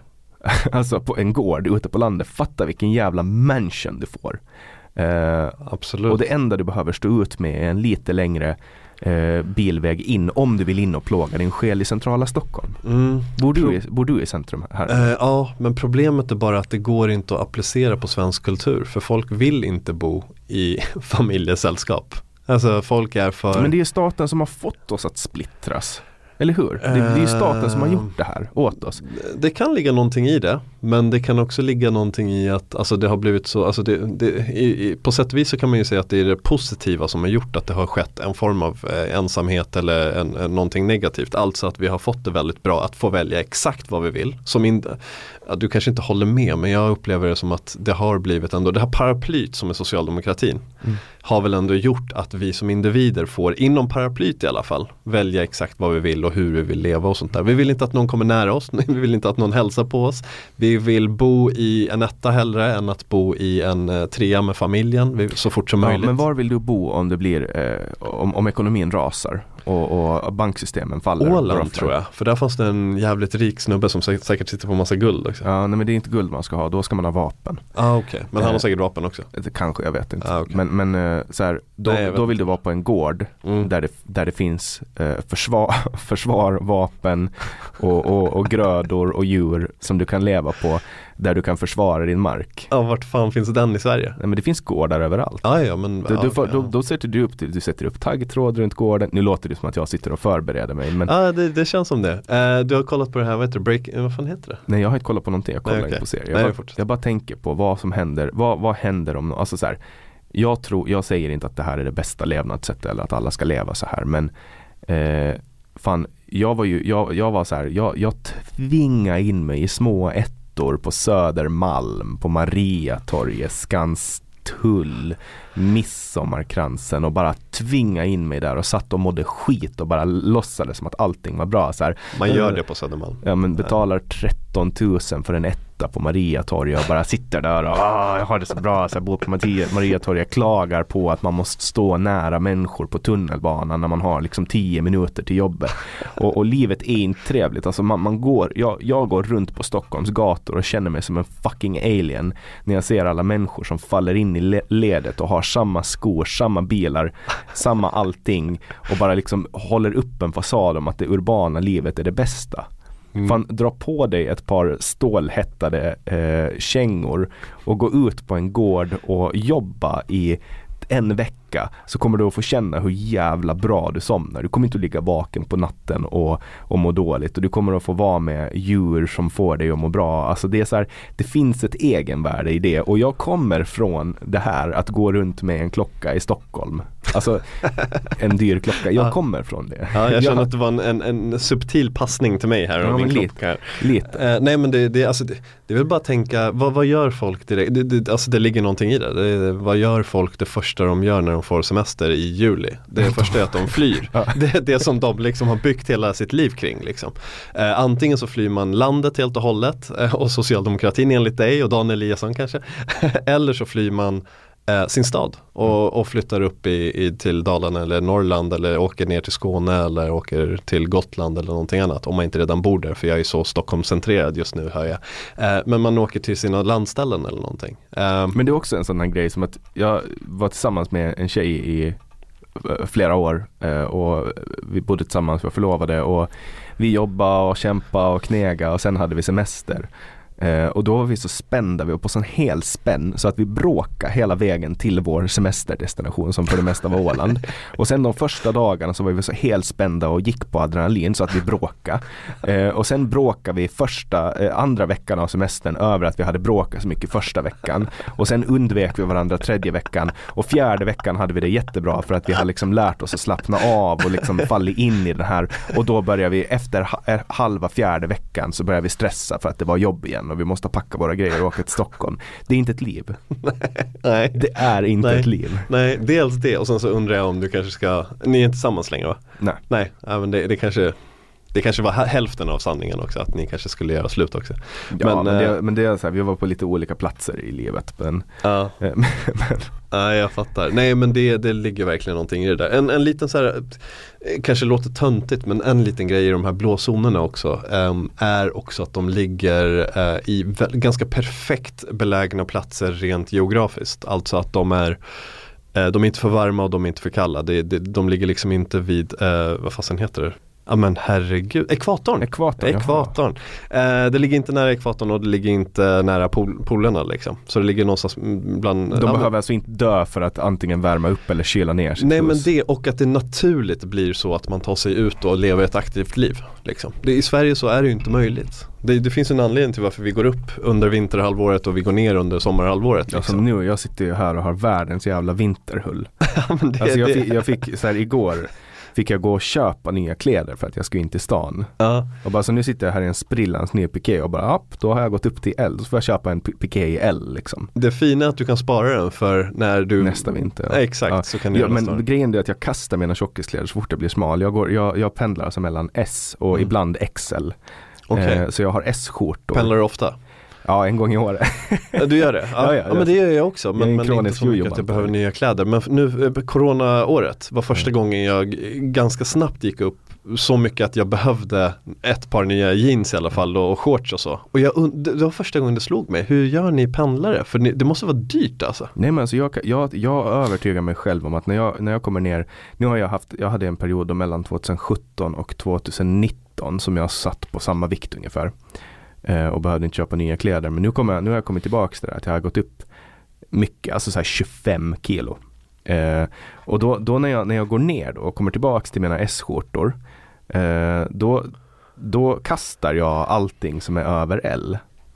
För att då blir det så stort så att det går inte att ha det. Så att jag kastar bort det helt enkelt. Men varför gör du det? Ja, men för att jag, jag, jag kommer inte att gå upp igen.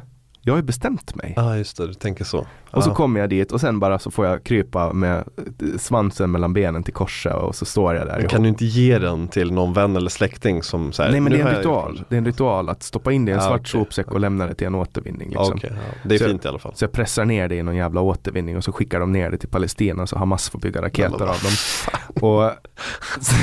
det där, jag måste officiellt säga att min, min advokat här igen säger att jag måste säga att det där var problematiskt. Ah. Nej, men så att det, jag kastar några kläder. Så att nu, nu fick jag igår så här, eh, gå och köpa eh, en, en piké och så här, för jag skulle spela in dubbla avsnitt idag. Så att, ah, okay, ah. Vem är det som kommer efter mig? Eh, kan du säga det? Det är Omar Makram. Ah, okay. som kommer. Ah. Den kommer bli en på engelska. Och han kommer, han, de pratar ju också, det var någon som hade satt upp på jag vet inte, Flashback någonstans att Omar Makram eh, i sista måltiden att de pitchar ner hans röst. Mm-hmm. Så att han ska liksom maskas bort. Men det, det är bara han som har mörk röst. Det är lite... ja, han är jävligt härlig röst alltså. jag, jag vet inte så mycket om honom. Vad, vad, vad gör han egentligen? Han kommer ju från, han kommer från Egypten. Där mm. han har växt upp. Där han har flytt bort från att han fick frihetliga tankar och kommit till Sverige. Så att det ska vi bena i. Okej, okej. Mm. Och sen så kör han, vadå, kör han podden på heltid? Eller vad gör han annars? Um, han, sk- han skriver debattartiklar och, och okay. så. Så okay. att han jobbar nog på något sätt med um, sen har han hållit på med olika föreningar. Så att jag tror han har jobbat som um, han har jobbat i någon förening. Okay. Jag brukar ju vanligtvis inte berätta om andra poddar i poddarna, men uh, det här är ju en metapodd. Exakt. Det är så här, uh. ja, men jag är, det var jag som ställde frågan. Så att, uh, mm. du svarar bara på min fråga. Har du bråkat med någon poddare? Ja. Uh. Eller någon, någon som gäst som du har ja, haft? Ja, det har jag en gång. En gång bara? Ja, Då Dan- kan du säga. Daniel Hansson. Det är okay. inte hans riktiga namn. Uh, han hörde av sig till mig. Eller han började skriva i min grupp och var så här väldigt arg över, över att jag inte tog... Det var någonting med kommunism i alla fall. Och så kom vi överens om att ja, ja men du får väl komma till min podd och så snackar vi om det här. Mm. Uh, så kom han till min podd och grejen med honom var att han har varit libertarian men sen har han bestämt sig för att testa på kommunismen. Och jag blev så jävla provocerad av att han har bestämt sig för att testa på kommunismen. Och, och han berättade också, han var också helt ärlig. Han sa att ja, men det är bara att upprepa de här argumenten. Det finns ju en, en bok med färdiga argument som han använder som kommunist. Och satt han och använde dem. Och jag försökte liksom intensivt komma åt honom. Och komma åt hans... För jag visste ju att det finns inom honom. Det här individualistiska, kapitalistiska. Eftersom han har varit det. Och då började vi bråka. Och då var det folk som hörde av sig och bara så här... Det där var inte ett samtal, Jannik. Oj, vad det där var dåligt. Och sen var det andra som bara, fy fan vad bra det där var. Det var jättebra. Ja. Så att då var jag men så här, alltså skrek ni på varandra bokstavligt? Ja, ja, ja, ja, vi blev skitare. Jaha, okej. Okay. Och han var ju på det också då, eller? Uh, nej, jag tror, det var ju han, han vann ju när jag började skrika. Ja, men det brukar ofta bli så. Ja. Så jag tror att han var ganska nöjd. Men, ja. men alltså, det, jag valde att sända det ändå. Ja. Uh, för att Ja, men jag blir nyf- jag måste ju lyssna på det efter det här. Daniel uh, Hansson. Da- Daniel Hansson. Varför ja. var det inte hans riktiga namn? Han ville inte gå ut med sitt riktiga namn. Okej, okay. Men alltså han är bara en vanlig regular medborgare ja. egentligen. Ja, så okay. det, är, det är pseudonym. Som du skrek på. Ja. Som politiker ja. från Åland. Exakt. Ja. Som du har bjudit in. Det låter bra. Men jag, jag tycker ju om när folk från vänstern tackar ja att jag var med i podden. Det är många som tackar nej liksom för att de är vänster. De, ah. inte, de, de trivs så bra i sin ekokammare. Ja, jag fattar. Och den enda som tackade ja var då en vanlig medborgare som bara, hade, ja. så, som bara ville citera var det marxistiska ja. manifestet då, eller? Exakt. Ah, kommunistiska okay. manifestet och ah. typ eh, andra så här teore- teoretiska böcker från, eh, ah. från Marx och, och andra. Ja, det där är... Jag skulle verkligen lyssna på det. Men då, du, du bråkade med den personen. Men är du... Har du bråkat med någon? Input? Nej, det tror... Nej, jag har aldrig bråkat med någon. Men det var en gäst som jag eh, sa innan att jag kommer ställa väldigt... Jag vill stanna på en, en, ett gäng frågor som du aldrig har fått tidigare. Som kommer vara... Typ en fråga är... Eh, tror du att du har varit anledningen till att någon har tagit självmord? Eh, så det var ganska hårda frågor mot en person. Vem var det då? Eh, Erik Bergman heter han. Eh, och det avsnittet ut och han var väldigt fin med det. Eh, han har, känner du till honom? Nej. Erik Bergman är, han driver, han har grundat något som heter, åh oh shit, vad heter de? Eh, det är ett casino affiliate-företag eh, som är Sveriges, eller en av värld, världens största faktiskt. Eh, Catena Media heter de. Ja. Och de marknadsför eh, kasinon på nätet och de gjorde det här innan då, eh, alltså de har gjort det länge under hela tjugohundratalet och sådär, omsatte miljarder och så. Han är ju blivit, alltså han är ju en stor entreprenör liksom, såklart och, och så. Och eh, han har varit med i alla möjliga typer av poddar och jag blev tipsad om honom eh, och Så, och då sa jag att jag, jag har ju hört honom lite i olika sammanhang och det är inte för, jag vill inte döma alltså jag, jag har aldrig dömt någon i min podd eh, och jag har själv jobbat inom kasino alltså branschen kan man nästan säga typ eh, så att, eh, jag jobbar med marknadsföring jag jobbar, ja, exakt. Och då hamnar man där med kasino ja, ja, och sen jag har jobbat inom sporten, våra huvudsponsorer var liksom Svenska Spel och alltså, vi, alkohol och allt möjligt så alltså, jag är verkligen sista personen, så det var verkligen inte så men jag sa att det som skulle vara intressant samtal det är om jag får stanna på de här frågorna för det är de som jag är genuint är nyfiken på då sa han absolut för uh, det utmanar mig även mig så ställ liksom vilka frågor du vill uh, och då sa jag att jag, jag kommer liksom inte heller erbjuda att klippa bort någonting utan då, då är du med på de här premisserna så var jag med uh, och det blev ett riktigt bra avsnitt tycker jag. Eh, då pratade vi om dem och han faktiskt liksom funderade, elaborerade. Jag tyckte inte det hängde samman ibland. Då sa jag, det här hänger inte samman och så. Eh, jag tror att många som hörde det har hört av sig och så där och blivit lite obekväma. Men det var ju inte obekväm stämning när vi körde liksom. Så att det var ganska lugnt. Men bråk var det inte ens i närheten av skulle jag säga. Tvärtom så var det ganska, jag tycker det var ganska respektfullt samtal liksom. Eh, men eh, nej, det har jag nog inte gjort. Den som kanske har brusat upp sig mest allmänt, inte på mig men bara ordet socialdemokrati, det är väl Aron Flam då. Men han brusar Bråk, sig. Bråkar ni er? Nej, nej, absolut inte. Han brusar bara upp sig allmänt. Eh, han, han brusar upp sig själv, av sig själv, ofta. Ja, ja, men det är det han, som är kul. Ja, men ja. Det är roligt. Han är, jag, han är ju en, en stor förebild till mig. Mm. Eh, och, och jag har haft eh, privilegiet att, att få lära känna honom också mm. eh, privat. Och det tycker jag är jättekul för att eh, att få, få liksom hela tiden kunna dra, vara nära sina förebilder gör ju att man får dra nytta av dem på ett sätt som, mm. som är... Men hur, hur försöker du... Jag ska också till Arons försvar, nu, jag var lite skämtsam här också men det var, han har varit med två gånger. Första avsnittet så var han lite mer raljant, andra avsnittet så pratade vi mest om hans bok liksom, så att, mm. det var inte så. Och det var på ett härligt och skämtsamt sätt så jag menar att han eh, brusar upp sig vilket eh, han ibland gör när man pratar om eh, socialism och så. Men eh, hur gör du för att utmana dina egna åsikter och tankar liksom. Du är, väl, du är väldigt bestämd i vad du tycker och tänker. Det har jag hört dels idag och sen Clubhouse har jag hört det också. Hur, hur gör du liksom för att få input på riktigt? Alltså så här, verkligen lyssna på andra sidan. Um, gör du det? Alltså, nej men jag bara, jag bara bjuder in gäster som är av helt andra åsikter än mig själv. Och så sitter jag där. Och men sitter bara, du där då genuint nyfiken och frågar hur tänker du nu? Hur, lala? Alltså eller ofta, försöker ofta du, så han, lyssnar du för att argumentera emot? Liksom? Ofta så vet jag ju vad människan tycker. Mm. Och därför blir inte jag liksom provocerad av att den säger att ja, jag tycker att vi ska skicka alla till Gulag och sådana grejer. Um, för, det, och, för det gör alla. Ja, alla, alla socialdemokrater tycker ah, det. Okay, så. Okay. Eh, nej men så att, så att då brukar jag, jag brukar bara liksom snacka med dem på ett, på ett allmänt mänskligt plan och mm. bara liksom, för att alla, de, de flesta människor man träffar är ju trevliga. Mm. Alltså så här, om man tar sig fram i livet utan att liksom Uh, bli oälskad och så här oönskad, då brukar man ofta vara en ganska trevlig person, och, och jag kan sitta ner med vem som helst och prata. Mm. Jag har haft liksom jag har haft en, en person som har, har uh, mördat en person, skjutit uh, alltså en person med flera skott i ryggen, och, och sen uh, beställt ett mord på sin bästa kompis. Hade hur trevligt som helst, och, och Uh, vi har träffats face to face också första gången han fick komma tillbaka till Sverige. Så jag pratade om Janne Ranninen som mm. sköt Joxo på Solvalla nittonhundranittioåtta. Uh, och, och det är så här, uh, det är klart att jag kan tänka så här först att oh, det här måste vara en, en speciell människa liksom, som, som är beredd att liksom ta någons liv för det han tror på. Alltså han var ju gängkriminell och så. Uh, men men ins, inser ganska snabbt att det är en helt vanlig människa uh, som också är genomtrevlig, utomordentligt uh, klok och smart och liksom så här, uh, och, och det, det har jag fått uppleva varje gång jag har träffat, satt mig ner med uh, några av mina mest streamade uh, samtal under lång tid var haveristerna. Jag hade med ha- original haveristerna trion vid olika tillfällen, alltså Henko Johansson, Axel O. Öhman och uh, Myra Åbäck-Öhrman.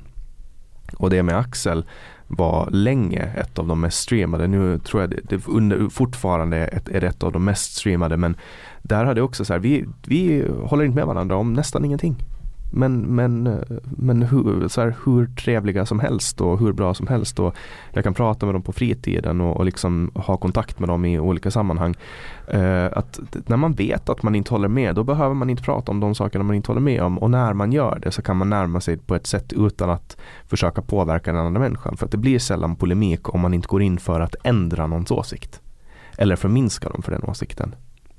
Så är det ju absolut. Så är det absolut. Um... Det var typ svaret på frågan, men samtidigt så var ja, det var inte riktigt. Alltså hur gör du för att utmana dina egna tankar? Det behöver inte betyda att du diskuterar med någon. Där, där har jag ju en rutin. Jag läser ju det kommunistiska manifestet en gång per år, till okay, exempel, okay. för att påminna mig om... Men läser du någonting som är nyare än så? Uh... Typ Cissi Wallin-texter? Ja, men visst läser jag ju Cissi Wallin och, och, och, och gör en Ut, grej. Utan att vara arg på förhand. Anders Lindberg och, och uh, Jan Guillou. Och, alltså det är klart att jag läser dem, men mm. det bränner ju till såklart. Mm. Men, men jag brukar sällan ge dem det. Att, att jag blir rosenrasande över någonting de skriver. Ja, jag fattar. Alltså, för att jag vet ju också vad syftet är. Men, men då kommer jag också från en kultur där man trollar. Du har ju sett mig trolla på Clubhouse. Ja. Uh, och det gör jag också. Vad du menar när jag startade det här rummet som, som heter kvinnor som bär slöja har inget val, eget val. Nej, jag har gjort som en regel att inte gå in på rum som har uh, sjuka namn nu längre. Mm. Nej, men så där gjorde jag, jag och, och en, ett, ett annat känt troll på Clubhouse, Lau. Vi bestämde oss för att vi skulle ha en reunion och trolla, för att jag trollar mycket i början, men mm. jag fastnar i det här trollandet liksom, och, och det riskerar att dra ner mig i ett djupt hål. Men så bestämde vi oss för att vi skulle trolla, så vi startade det här rummet. Lau, är det han för trettio år sedan? Nej. Det är inte han. Nej, nej, okej, nej. Det här är en annan. Loai tror jag det kan heta. Ja, nej, det är Loai. Ja. Ah, okay. ja. ja, nej, det här är Lau heter han. Han är känd på Clubhouse. Ja. Som, som ett... Han ska du bjuda in, då får du ju mycket streams. Ja, men jag ska faktiskt kunna bjuda in honom. Mm. Det, det ska jag, jag, ska, jag ska fråga honom när jag träffar mm. honom nästa gång på Clubhouse. Men vi bestämde oss för att ta, ett, ett, ta en reunion och göra ett sista stort trollrum.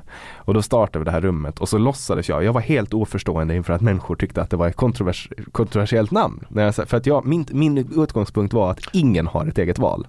Uh, vänta, vänta. Var du, var du oförstående att det där namnet, uh, alla som bär en slöja har inget eget val? Ja. Att det var kontroversiellt? Ja, jag låtsades okay. vara oförstående. Ja, ah, du låtsades? Ja, ja. Okay, okay, okay. Då så, så då gick jag in och jag bara, nej, nej, men alltså, nej, nej, nej, nej, alltså, ingen har ett val. Allting är förhandsbestämt. Vi har inget eget val. Mm. Så här, utfallet som det blir, det är så här, vi är eh, biologiska varelser, vi, vi baseras på, ba- vi, är, vi är en klump bakterier som går runt så här, vi har inget eget val, någonsin, aldrig. Ja, ah, du gjorde en poäng om att alla eh, ja. är vallösa. Ja, exakt. Okay. Mm. Och så låtsades jag inte förstå vad de menar. Och de blev så arga. Och det kom in typ hundra pers i det här rummet. Och de skrek och de liksom flamade min Instagram, min Twitter. Det kom förfrågningar på Facebook. Det kom så här meddelanden att du är rasist, du hatar muslimer och så vidare. Och, och sen liksom så här till sist så förklarar jag för dem att det här är...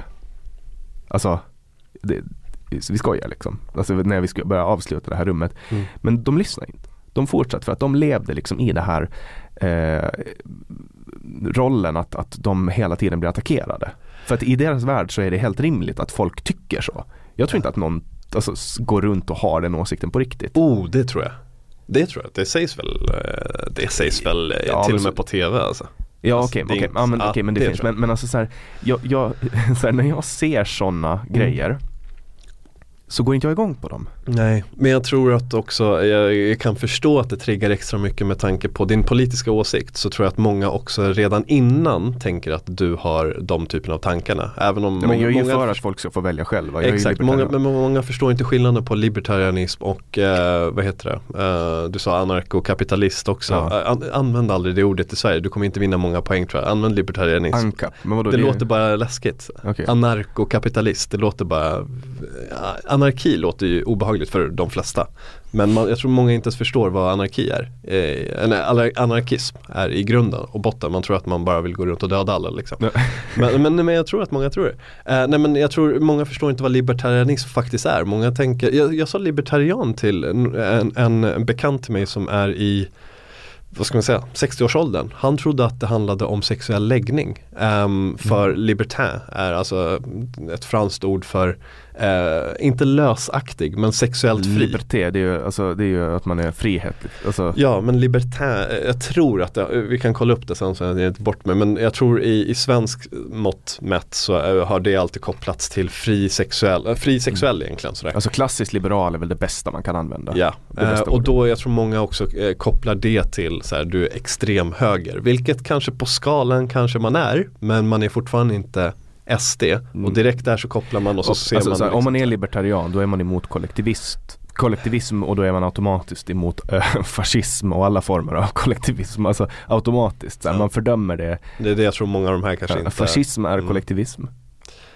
Uh, fascism är kollektivism, borde det vara va? Ja, ja. Alltså fa- fascism är, är kollektivism. Ja. Och jag avskyr kollektivism. Jag avskyr fascism. För att det, det, det, det klumpar ihop människor. Kanske låter dum här, men är fascism uh, the endgame av konservatism? Alltså, nej, d- d- nej. Längst ut nej, nej, på. Fascism är en, en, en, en form av extrem ideologi som baserar sig på uh, i på princip diktatur. Ja, men det grundar nej, men det, är sig sociali- väl i... det är socialism, allt det där är socialism. Alltså så här, allt, så här, allting som inte är frihet, allting som inte går ut på individens ansvar. Så att du har i, ett, i en fascistisk stat, tänk så här, i en fascistisk stat får du välja själv vad du ska göra, hur du ska jobba, vad du ska ha för kläder. Hur mycket självbestämmande har du? Får inte du välja själv? Får inte du gå och rösta på det parti du vill? Får inte du basera dina egna val? Får inte du vara den du är? Alltså sexuell läggning, var du kommer ifrån, vad du har för åsikter. Då lever du i en, i en stat som inte är eh, frihetlig. Jag fattar. Men är du hundra procent säker på att det inte har någon som helst koppling till konservatism? Men alltså, det är klart att det, det finns ju massa socialdemokrater som vill säga att rösta ner på Ulf Kristersson, då kommer vi att få fascism. Ja, men, nej, men glöm svenska skaran och skalan och så. Men jag undrar om fröt fascism, vilket är en rikt... Alltså, det, det hette ju fascistiska partiet som... som äh, hette Mussolini hade liksom. Ja. Har det ingen koppling nej, men de till ju, konservatism? Nej, men alltså, inom konservatism har ju att göra med... med du kan prata om värdekonservatism. Mm. Eh, det har ju att göra med att vi ska bevara värderingar som vi har haft och inte göra inskränkanden mm. på... Ja, men jag menar politiska konservatism. Men, men politisk ja. konservatism, då måste man också definiera vad är politisk konservatism. Alltså konservatism är... är eh, många tänker på höger när det kommer till konservatism, men, men Socialdemokraterna är konservativa på många sätt när de menar att eh, ja, men vi har alltid haft så här, vi har haft de här eh, reglerna när det kommer till arbe- arbetsmarknadsregler och så vidare, och vi ska hålla oss kvar vid det här och vi ska inte släppa in eh, polska arbetare som vill komma hit för att de vill jobba liksom. det, det är också konservatism. Det är också en form av konservatism. Till och med Jimmy säger ju att eh, skulle det vara nittonhundrasextio så är det inte omöjligt att det skulle vara Socialdemokraterna istället liksom. mm. och, alltså. och så, då ska man också komma ihåg att konservatism handlar om att bevara det vi har. Vi har inte haft en fascistisk stat i Sverige som slår människor med pinnar och har diktatur. Vi har ju haft kungar visserligen men, eh, som har varit envåldshärskare, men, men det är inte det man syftar till att bevara i samhället. Vi vill mm. ju inte tillbaks till någon form av, alltså så här, konservativa vill att samhällsutvecklingen eh, ska gå långsamt framåt, långsamt och säkert och, och i någon situationstecken naturligt. Mm. Mm. Um, Nej, jag fattar. Jag måste läsa på om fascistisk historia. Det där är intressant. Vart det grundar sig alltså, och var det kommer ifrån. Det var en jävla muppar någonstans som, som ville ha makt och så tog de över staten. Och, alltså det är så här, kan någon klaga dem? Vem fan vill inte ha makt men, över staten? Alltså? Nej, men det är ju alltid, det är ju alltid så. så här, men det, det är det som är skillnaden på, på libertarianism. Alltså libertarianer vill ta över världen för att sen låta alla göra som de vill. Och det är så kul också. Det är, det är omöjligt att ta makten när man inte kan samla sig.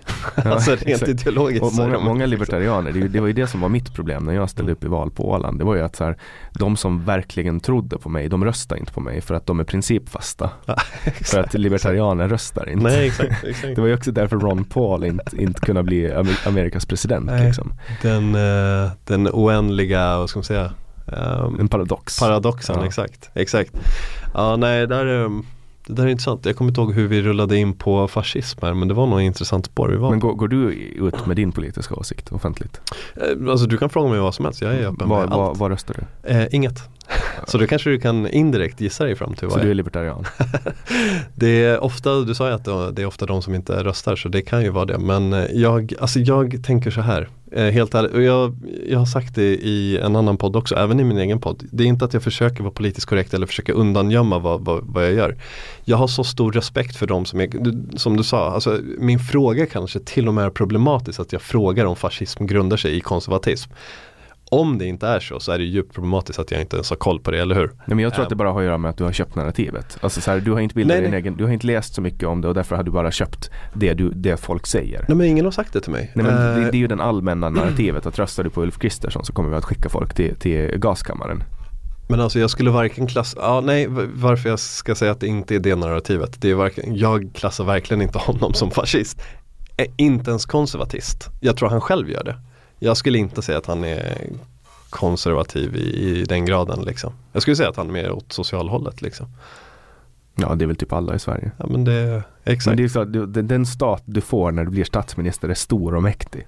Det är klart att man vill bevara ja, men alltså, det. Säg vad han försöker bevara. Familj, alltså familj um, religion. Nu, nu, nu håller jag på att smeta ihop som sagt politisk konservatism med social konservatistiska tankar och sådär också, men jag, jag, jag, vet, jag vet inte vad som är konservatistiskt med, med dem, förutom kanske lag och straff och brott, politiken kanske.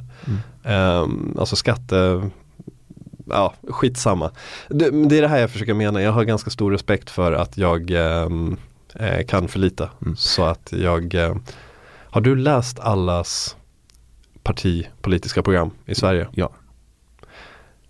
Dynga, okay. ja, dynga alltihop. Ja, du är det är politiska floskler. Det är, så här, det är en samling av det man tror. Alltså ett, ett idéprogram eller ett, politi- ett politiskt manifest eller, eller whatever mm. som folk släpper. Det är människor som sitter ner, olika kommunikatörer, folk inom marknadsföring, lobbyister som sätter sig ner och bara, vad tror vi att folk kommer att rösta på nu? Mm. Och så klämmer de in det. Mm.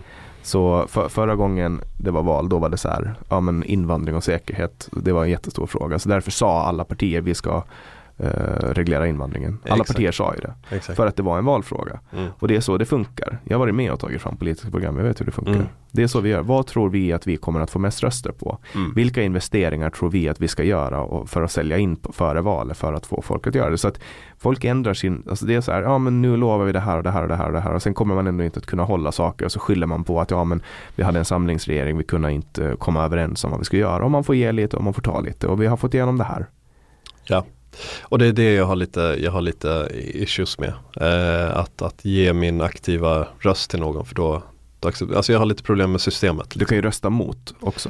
Du tar den du hatar mest inom politiken och så röstar du på dess värsta fiende. Det kan man också göra. Ja, men då är frågan vilka är de värsta fiende och det kanske är det näst största. Alltså, ja, det blir, ja, det kan man göra. Men jag hörde från Mensas ordförande som jag hade i podden. Han, han sa en ganska intressant grej för er som vill rösta ändå men inte kan bestämma er på vilka partier. Uh, fler partiröstning. Vet du hur man gör det? Nej.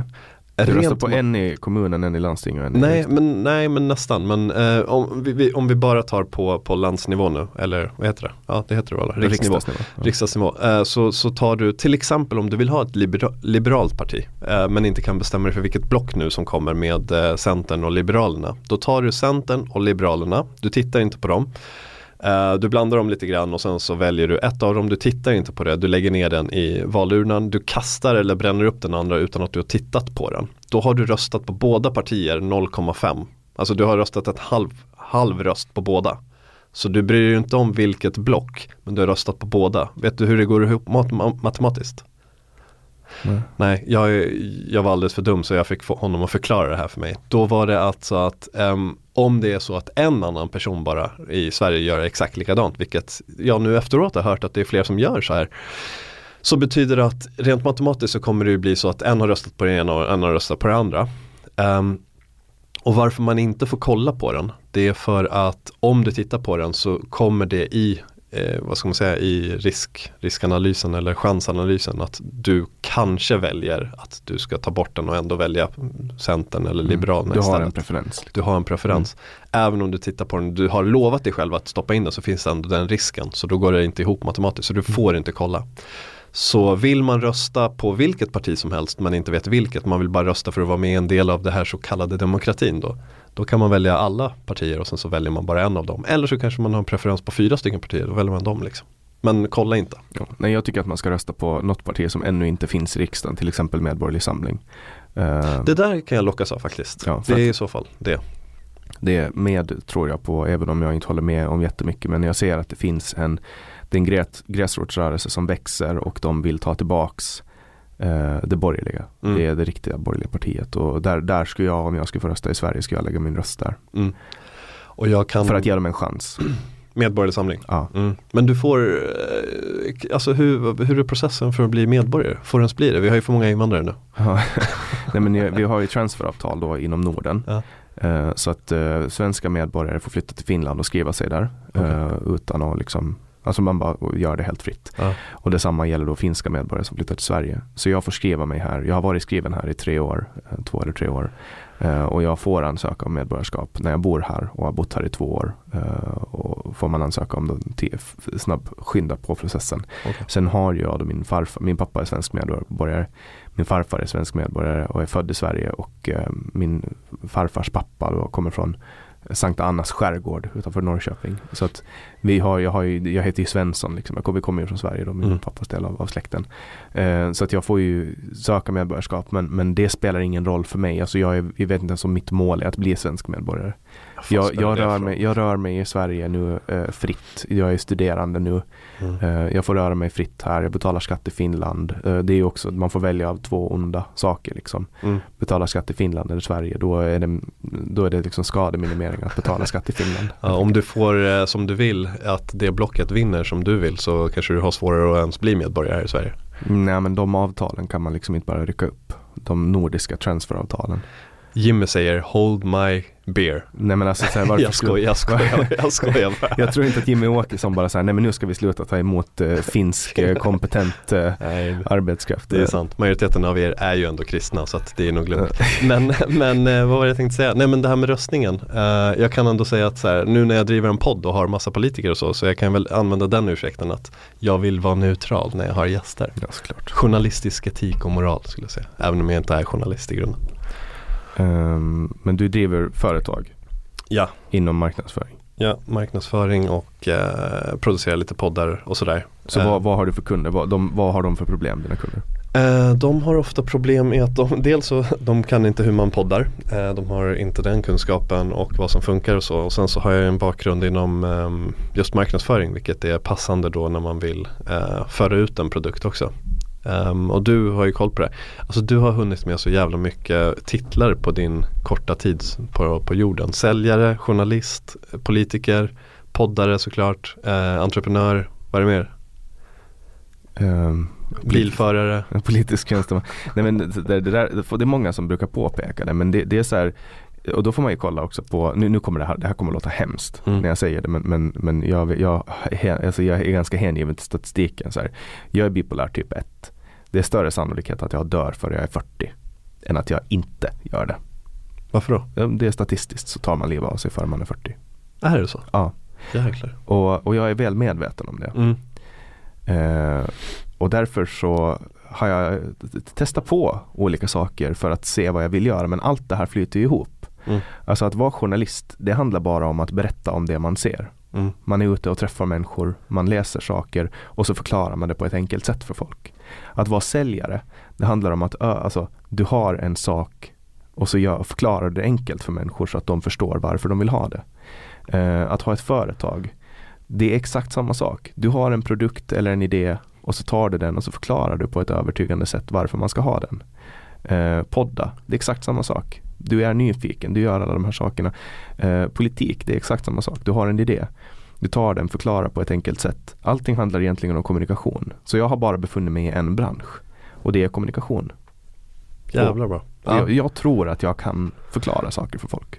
Exakt, ja, det tror jag också. Absolut, du är pedagogisk och pedagogisk heter det. Eh, och, och närvarande och förstå lite situationen och vad, vad det är som, som den personen som sitter på andra sidan vill höra. Liksom. Eh, och exakt den poängen jag tänkte göra, så du gjorde den åt mig egentligen. Och det, exakt, alltså det, podden råkade ju göra och har, som du sa, lagt in, vad var det, flygtimmar som du kallar det. Och eh, gjort det här nu i hundra till hundratrettio liksom, avsnitt. Jag har aldrig marknadsfört egentligen från början att jag producerar andra poddar, vilket inte var tanken. Så fick jag frågan om några, eh, ett par företagsledare, en marknadschef som drev liksom, sina egna bolag och en annan som var marknadschef för ett jättestort bolag. Um, och det är klart att jag sa ja, för det var sjukt roliga projekt att jobba med. Um, och efter det så tänkte jag, nu kanske man ska göra det här uh, på riktigt. Och det är väl lite det som entreprenörskap handlar om också, att bara liksom snubbla in på saker och ting och sen märker man att fan, det är här någonstans, i det här facket som jag passar in. Liksom. Och man inser att man kan. Exakt. Det, det går liksom, ja, det är det inget går. svårt. Det är, alltså, exakt. Det är, väl, det är väl det också som är grejen med att vara företagare, att det handlar ju inte om att du ska ha en affärsmodell som du hela tiden gör, utan det handlar om att du ska kunna anpassa dig. Nu kommer corona, vad gör vi då? Så här, hela min business ramla. Jag hade ett, ett, ett företag som det gick bra för när corona kom. Men sen tog corona hela den grejen och då får jag bara anpassa om det. Det tog, det tog ungefär ett år att komma tillbaka på fötter. Mm. Men nu rullar mitt företag på bra och jag är skitnöjd med mm. det. Uh, skulle jag bara ha försökt applicera min gamla affärsmodell på på marknaden, då skulle det inte funka. Då skulle jag, då skulle jag ha fått konka mitt bolag. Mm. Mm. Ja, men exakt så är det ju. Och det gäller ju liksom, jag tror också många som, som driver bolag och, och, och orkar med det, för att helt ärligt, jag, jag har varit fastanställd majoriteten av tiden som jag har haft ett yrke eller varit yrkesverksam. Det är mentalt så mycket lättare alltså. Alltså det är så jäkla mycket lättare, även om det här är så mycket roligare. Så det är, det är nästan det här, alltså det här, vad ska man säga, ma- ma- ma- masochistiska att vara egen företagare mm. är en del som man ska tycka är kul liksom. Ja, så man, vill, man ska ju vilja sitta på natten och jobba. Ja. Det ska ju vara kul och så här, om inte jag kan sova då går jag upp och jobbar istället. Ja. Um, och, och att hela tiden ha, det finns ju det, det finns, alltså det som Uh, Elon Musk sa, being an entrepreneur is like staring into the abyss, chewing glass. Eller något sånt. Chewing glass and staring into the abyss. Alltså, och, och så är det ju. Så folk har ju någon sån här grej att du vet, de, när de ser en entreprenör då tänker de sig en person som dig med en, så här, en klocka, eh, så här, sköna chinos, en halvöppen skjorta som kommer ut och är så här charmig. Men de tänker inte på alla de här hundratals timmarna av oro, eh, hur ska jag betala räkningen, vad ska jag göra nu, och sen när man sitter, när man sitter i en situation där man liksom får låta räkningar förfalla eh, strategiskt och liksom skjuta saker framför sig, när man får nalla lite av skattepengarna uh. och, och liksom, alltså du vet, de sakerna, eller typ hur vidrigt det är när man blir av med en kund, eller alltså när, när, när någonting går sönder och man gör back, alltså de tänker aldrig på de sakerna. Nej, min advokat säger också att jag aldrig har förflyttat med skatten här, bara också ja. för räkningens skull. Nej, exakt så. Men är det, det är inte det är inte olagligt att vara sen med skatten och betala räntorna, men jag har flera gånger, jag har fått jag har fått använda momspengar flera gånger för att eh, men du vet, någon har inte betalat sina fakturor. Jag har blivit lurad på såna jävla summor mm. så att du förstår inte alltså. Det är frisant, det är frisant. Men på tal om det här corona, när det kom, alltså den där veckan, du vet, när börsen föll och allting. Jag, hade, jag, jag tror jag hade runt tio nykundsmöten eh, bokade. Vi måste också komma ihåg, alltså det, det är lätt att glömma. Prec- tre veckor innan det blev en pandemi officiellt så hade vi den största boomen i en ekonomisk historia, no- alltså mm. typ någonsin. Jag kommer ihåg att jag var på en föreläsning tjugonitton hösten där eh, Björn, inte Björn, vad heter han? Borg, eller vad heter han? Eh, för detta moderata... Anders Borg. Anders Borg var och föreläste på en för, grej som heter Hjärntillskott, heter de, tror jag. Där berättade han om hur ekonomin går så bra. Vi är på väg in mot att det, det liksom saktar ner i tillväxten, men det, det, det ser väldigt bra ut. Och det finns ingenting, varken i Kina, U S A, någonstans som tyder på att ekonomin kommer liksom krascha. Så alla var superlugna. Och sen det var... var det någon jävla C P som åt en fladdermus i One och bara... Oop! Här, två år av era elever utraderade. Ja, eller ett labb, det vet vi inte än. Som, som läckte. Vi får se. Det, där, det ska bli intressant att följa. Det låter som en konspirationsteori, men det, det finns många... Det är väldigt bestyrkt nu att det är det där labbet i One. Ja, men det finns många, många respekterade epidemiologer, vilket är, jag tycker det är bara intressant att följa liksom, att det är att det eventuellt är labbet som har läckt liksom. Uh, som, som säger att det är större sannolikhet att det är labbet än att det är någonting organiskt som har skett uh, i Wuhan sådär. Men det är bara rent underhållningsmässigt är det intressant att följa, för det vore kul om det är en läcka, för man, man gillar ju konspirationer. Ja, eller hur? Äh, men hur som helst, det, det, då sa han att det var liksom det bästa året någonsin, och sen så hade jag tio möten som, alltså den veckan, på måndagen så fick jag, jag tror det var någonstans mellan fem och sju avbokade på måndagen, det bara rasslade in mail, så vi måste ställa in det här mötet. Och sen resten av veckan så var det typ tre till som, som sa upp eller avbokade de mötena. Då sa de så här, det var en som jag kommer ihåg sa bokstavligt, det här var i mars va? Sa de, vi får se hur mars artar sig. Vi kan väl ta det här mötet i april igen. Jag bara, jag tror inte att april är, jag tror inte vi kommer. Vi kan ta inte. Det här i april tjugohundratjugotvå istället. Exakt, tjugohundratjugotre tror jag att vi skulle kunna ta det här igen. Så att nej, det är, det är verkligen... Det är en utmaning, men det är också det, bland det roligaste som finns, det ska man säga. Det enda jag saknar, verkligen det enda jag saknar, förutom eh, jävligt mycket stålar såklart, eh, som jag känner när jag var säljare, det är eh, kollegor. Alltså kollegor som jobbar mot samma mål. Och det var också det jag störde mig mest på när jag jobbade. Alltså inte kollegor per se, men att det var ledare som jag tyckte inte var tillräckligt vassa för att leda oss dit vi skulle. Um, och nu är det typ det som jag saknar mest, vilket mm. kanske säger mycket om människor. Snart kanske du får anställa. Ja, men det har jag haft, jag har kollegor och, och så, men, uh, men det är, jag vill inte vara jag, så här, jag vill ha en chef, det är det jag vill ha. Okay. Så jag har en gammal säljchef faktiskt som jag um, har sagt till honom att du kommer vara min chef resten av året, så jag kommer bolla en massa frågor till dig som du, du har honom som konsult. Ja, och han får inte betalt, jag bara drar mess, sms till honom klockan tio på kvällarna ibland och frågar alternativ A, B, C eller D, vilket ska jag, vad ska jag göra? Och så skickar han typ C. Jag vet inte om han läser min sms, men, men det, har, det har jag också. Jag har ju min kompis Jonas, Hadnes Jonas och, och Samuel eh, som sitter i styrelsen för mitt bolag. Samuel sitter och han får, han får hjälpa mig när jag behöver så här, ska, jag göra, ska jag köpa det här? Kan jag göra det här? Och då får han, och sen Jonas eh, har ju också som hjälp liksom, som får uh-huh. dra ner mig på jorden om jag får en idé. Så att man är ju ensam, men, men man är ju inte ensam. Nej, ändå. Man är ju inte det. Och det som är fint med båda de grejerna som vi gör, eh, du gör ju extra mycket kanske med eh, de andra grejerna också, men eh, hade jag inte haft podden, då hade jag nog inte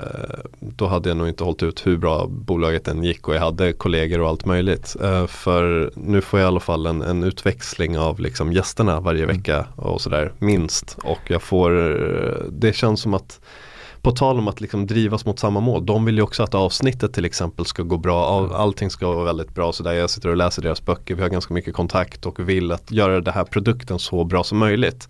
Så vi gör ju en produkt tillsammans eh, varje dag, och det är väldigt socialt på det sättet. Så det ger verkligen sjukt mycket energi. Det kan jag tänka mig att du känner också. Ja, och nu har det ju blivit en... en eh... Det, det blev en sån rutin. Och nu hade, för ja. mig hade det varit att ha varit ett fritidsintresse som har blivit eh, någonting som har varit rutin, som jag har börjat bygga affärsverksamhet kring, alltså producera poddar åt folk. Och nu har det blivit mitt jobb mm. som jag försörjer mig på. Och nu har jag fått hitta andra fritidsintressen. Mm. Och det vet ju du vad jag är. Eh, är det hästar? Ja, ah, just det. Ah. Så man måste ha någonting, man måste ha någonting som man tjänar pengar på och någonting som bränner kapital. Och ah. därför det var hästar. Det är helt sant. Uh, nu har vi nästa gäst som, uh, som vi ska gå ner och möta. Snyggt. Du och jag. Ja. Förhoppningsvis ja, jag får kanske, träffa honom också. Ja, ja du, vi, går, vi går och käkar. Uh, Fan, vilken lyx. Här på Östermalm. Ja. Uh, och hoppas att du vill haka på. Det här blev ju en bra metapodd. Det här blev skitkul. Du fastnar i att du, du ställer för mycket frågor åt mig. men, men vad kan man förvänta sig? Ja, det brukar bli så. Uh, det är väl en skada man får som poddare, antar jag. Mm. Och säljare kanske också. Det är också sista man kan säga för många som är säljare. Glöm inte bort att uh, många miss, misstolkar försäljning, att man ska prata mycket. Det handlar om att få den andra personen att prata så jävla ja. mycket som möjligt. Man ska lyssna. Ja, mm. och eh, ja, rösta på, vad, det, vad var det för parti du? Obunden Samling. Ja, om ja. ni åker till Åland någon gång. I'll be back. Ja. Så är det. Stort tack. Stort tack eh, Taimas Kafari för att du hakar på podcasten Samtal. Eh, alla som har hört det här eh, som kanske hört det på en R S S eller podcastspelare, ni vet väl om att om ni går in på w w w punkt bulletin punkt nu och blir pluskunder så får ni höra det här en hel vecka innan. Gå gärna in och bli pluskund på bulletin punkt nu. Berätta gärna för era kompisar att ni har blivit pluskunder och be också era kompisar om att bli pluskunder, därför att Bulletin behövs i Sverige. Det är jag personligen helt övertygad om, annars skulle jag aldrig ha gått med på att flytta över mina poddar till Bulletins plattform. Jag släpper som vanligt nya samtal alla onsdagar året runt med sju dagar förhandslyssning för Bulletins pluskunder. Vill ni stödja mig och det här projektet, gå och bli pluskund på Bulletin.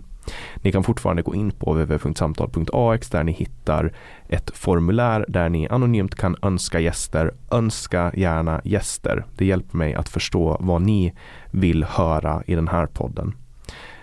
Jag heter Jannex Svensson och du har lyssnat på podcasten Samtal.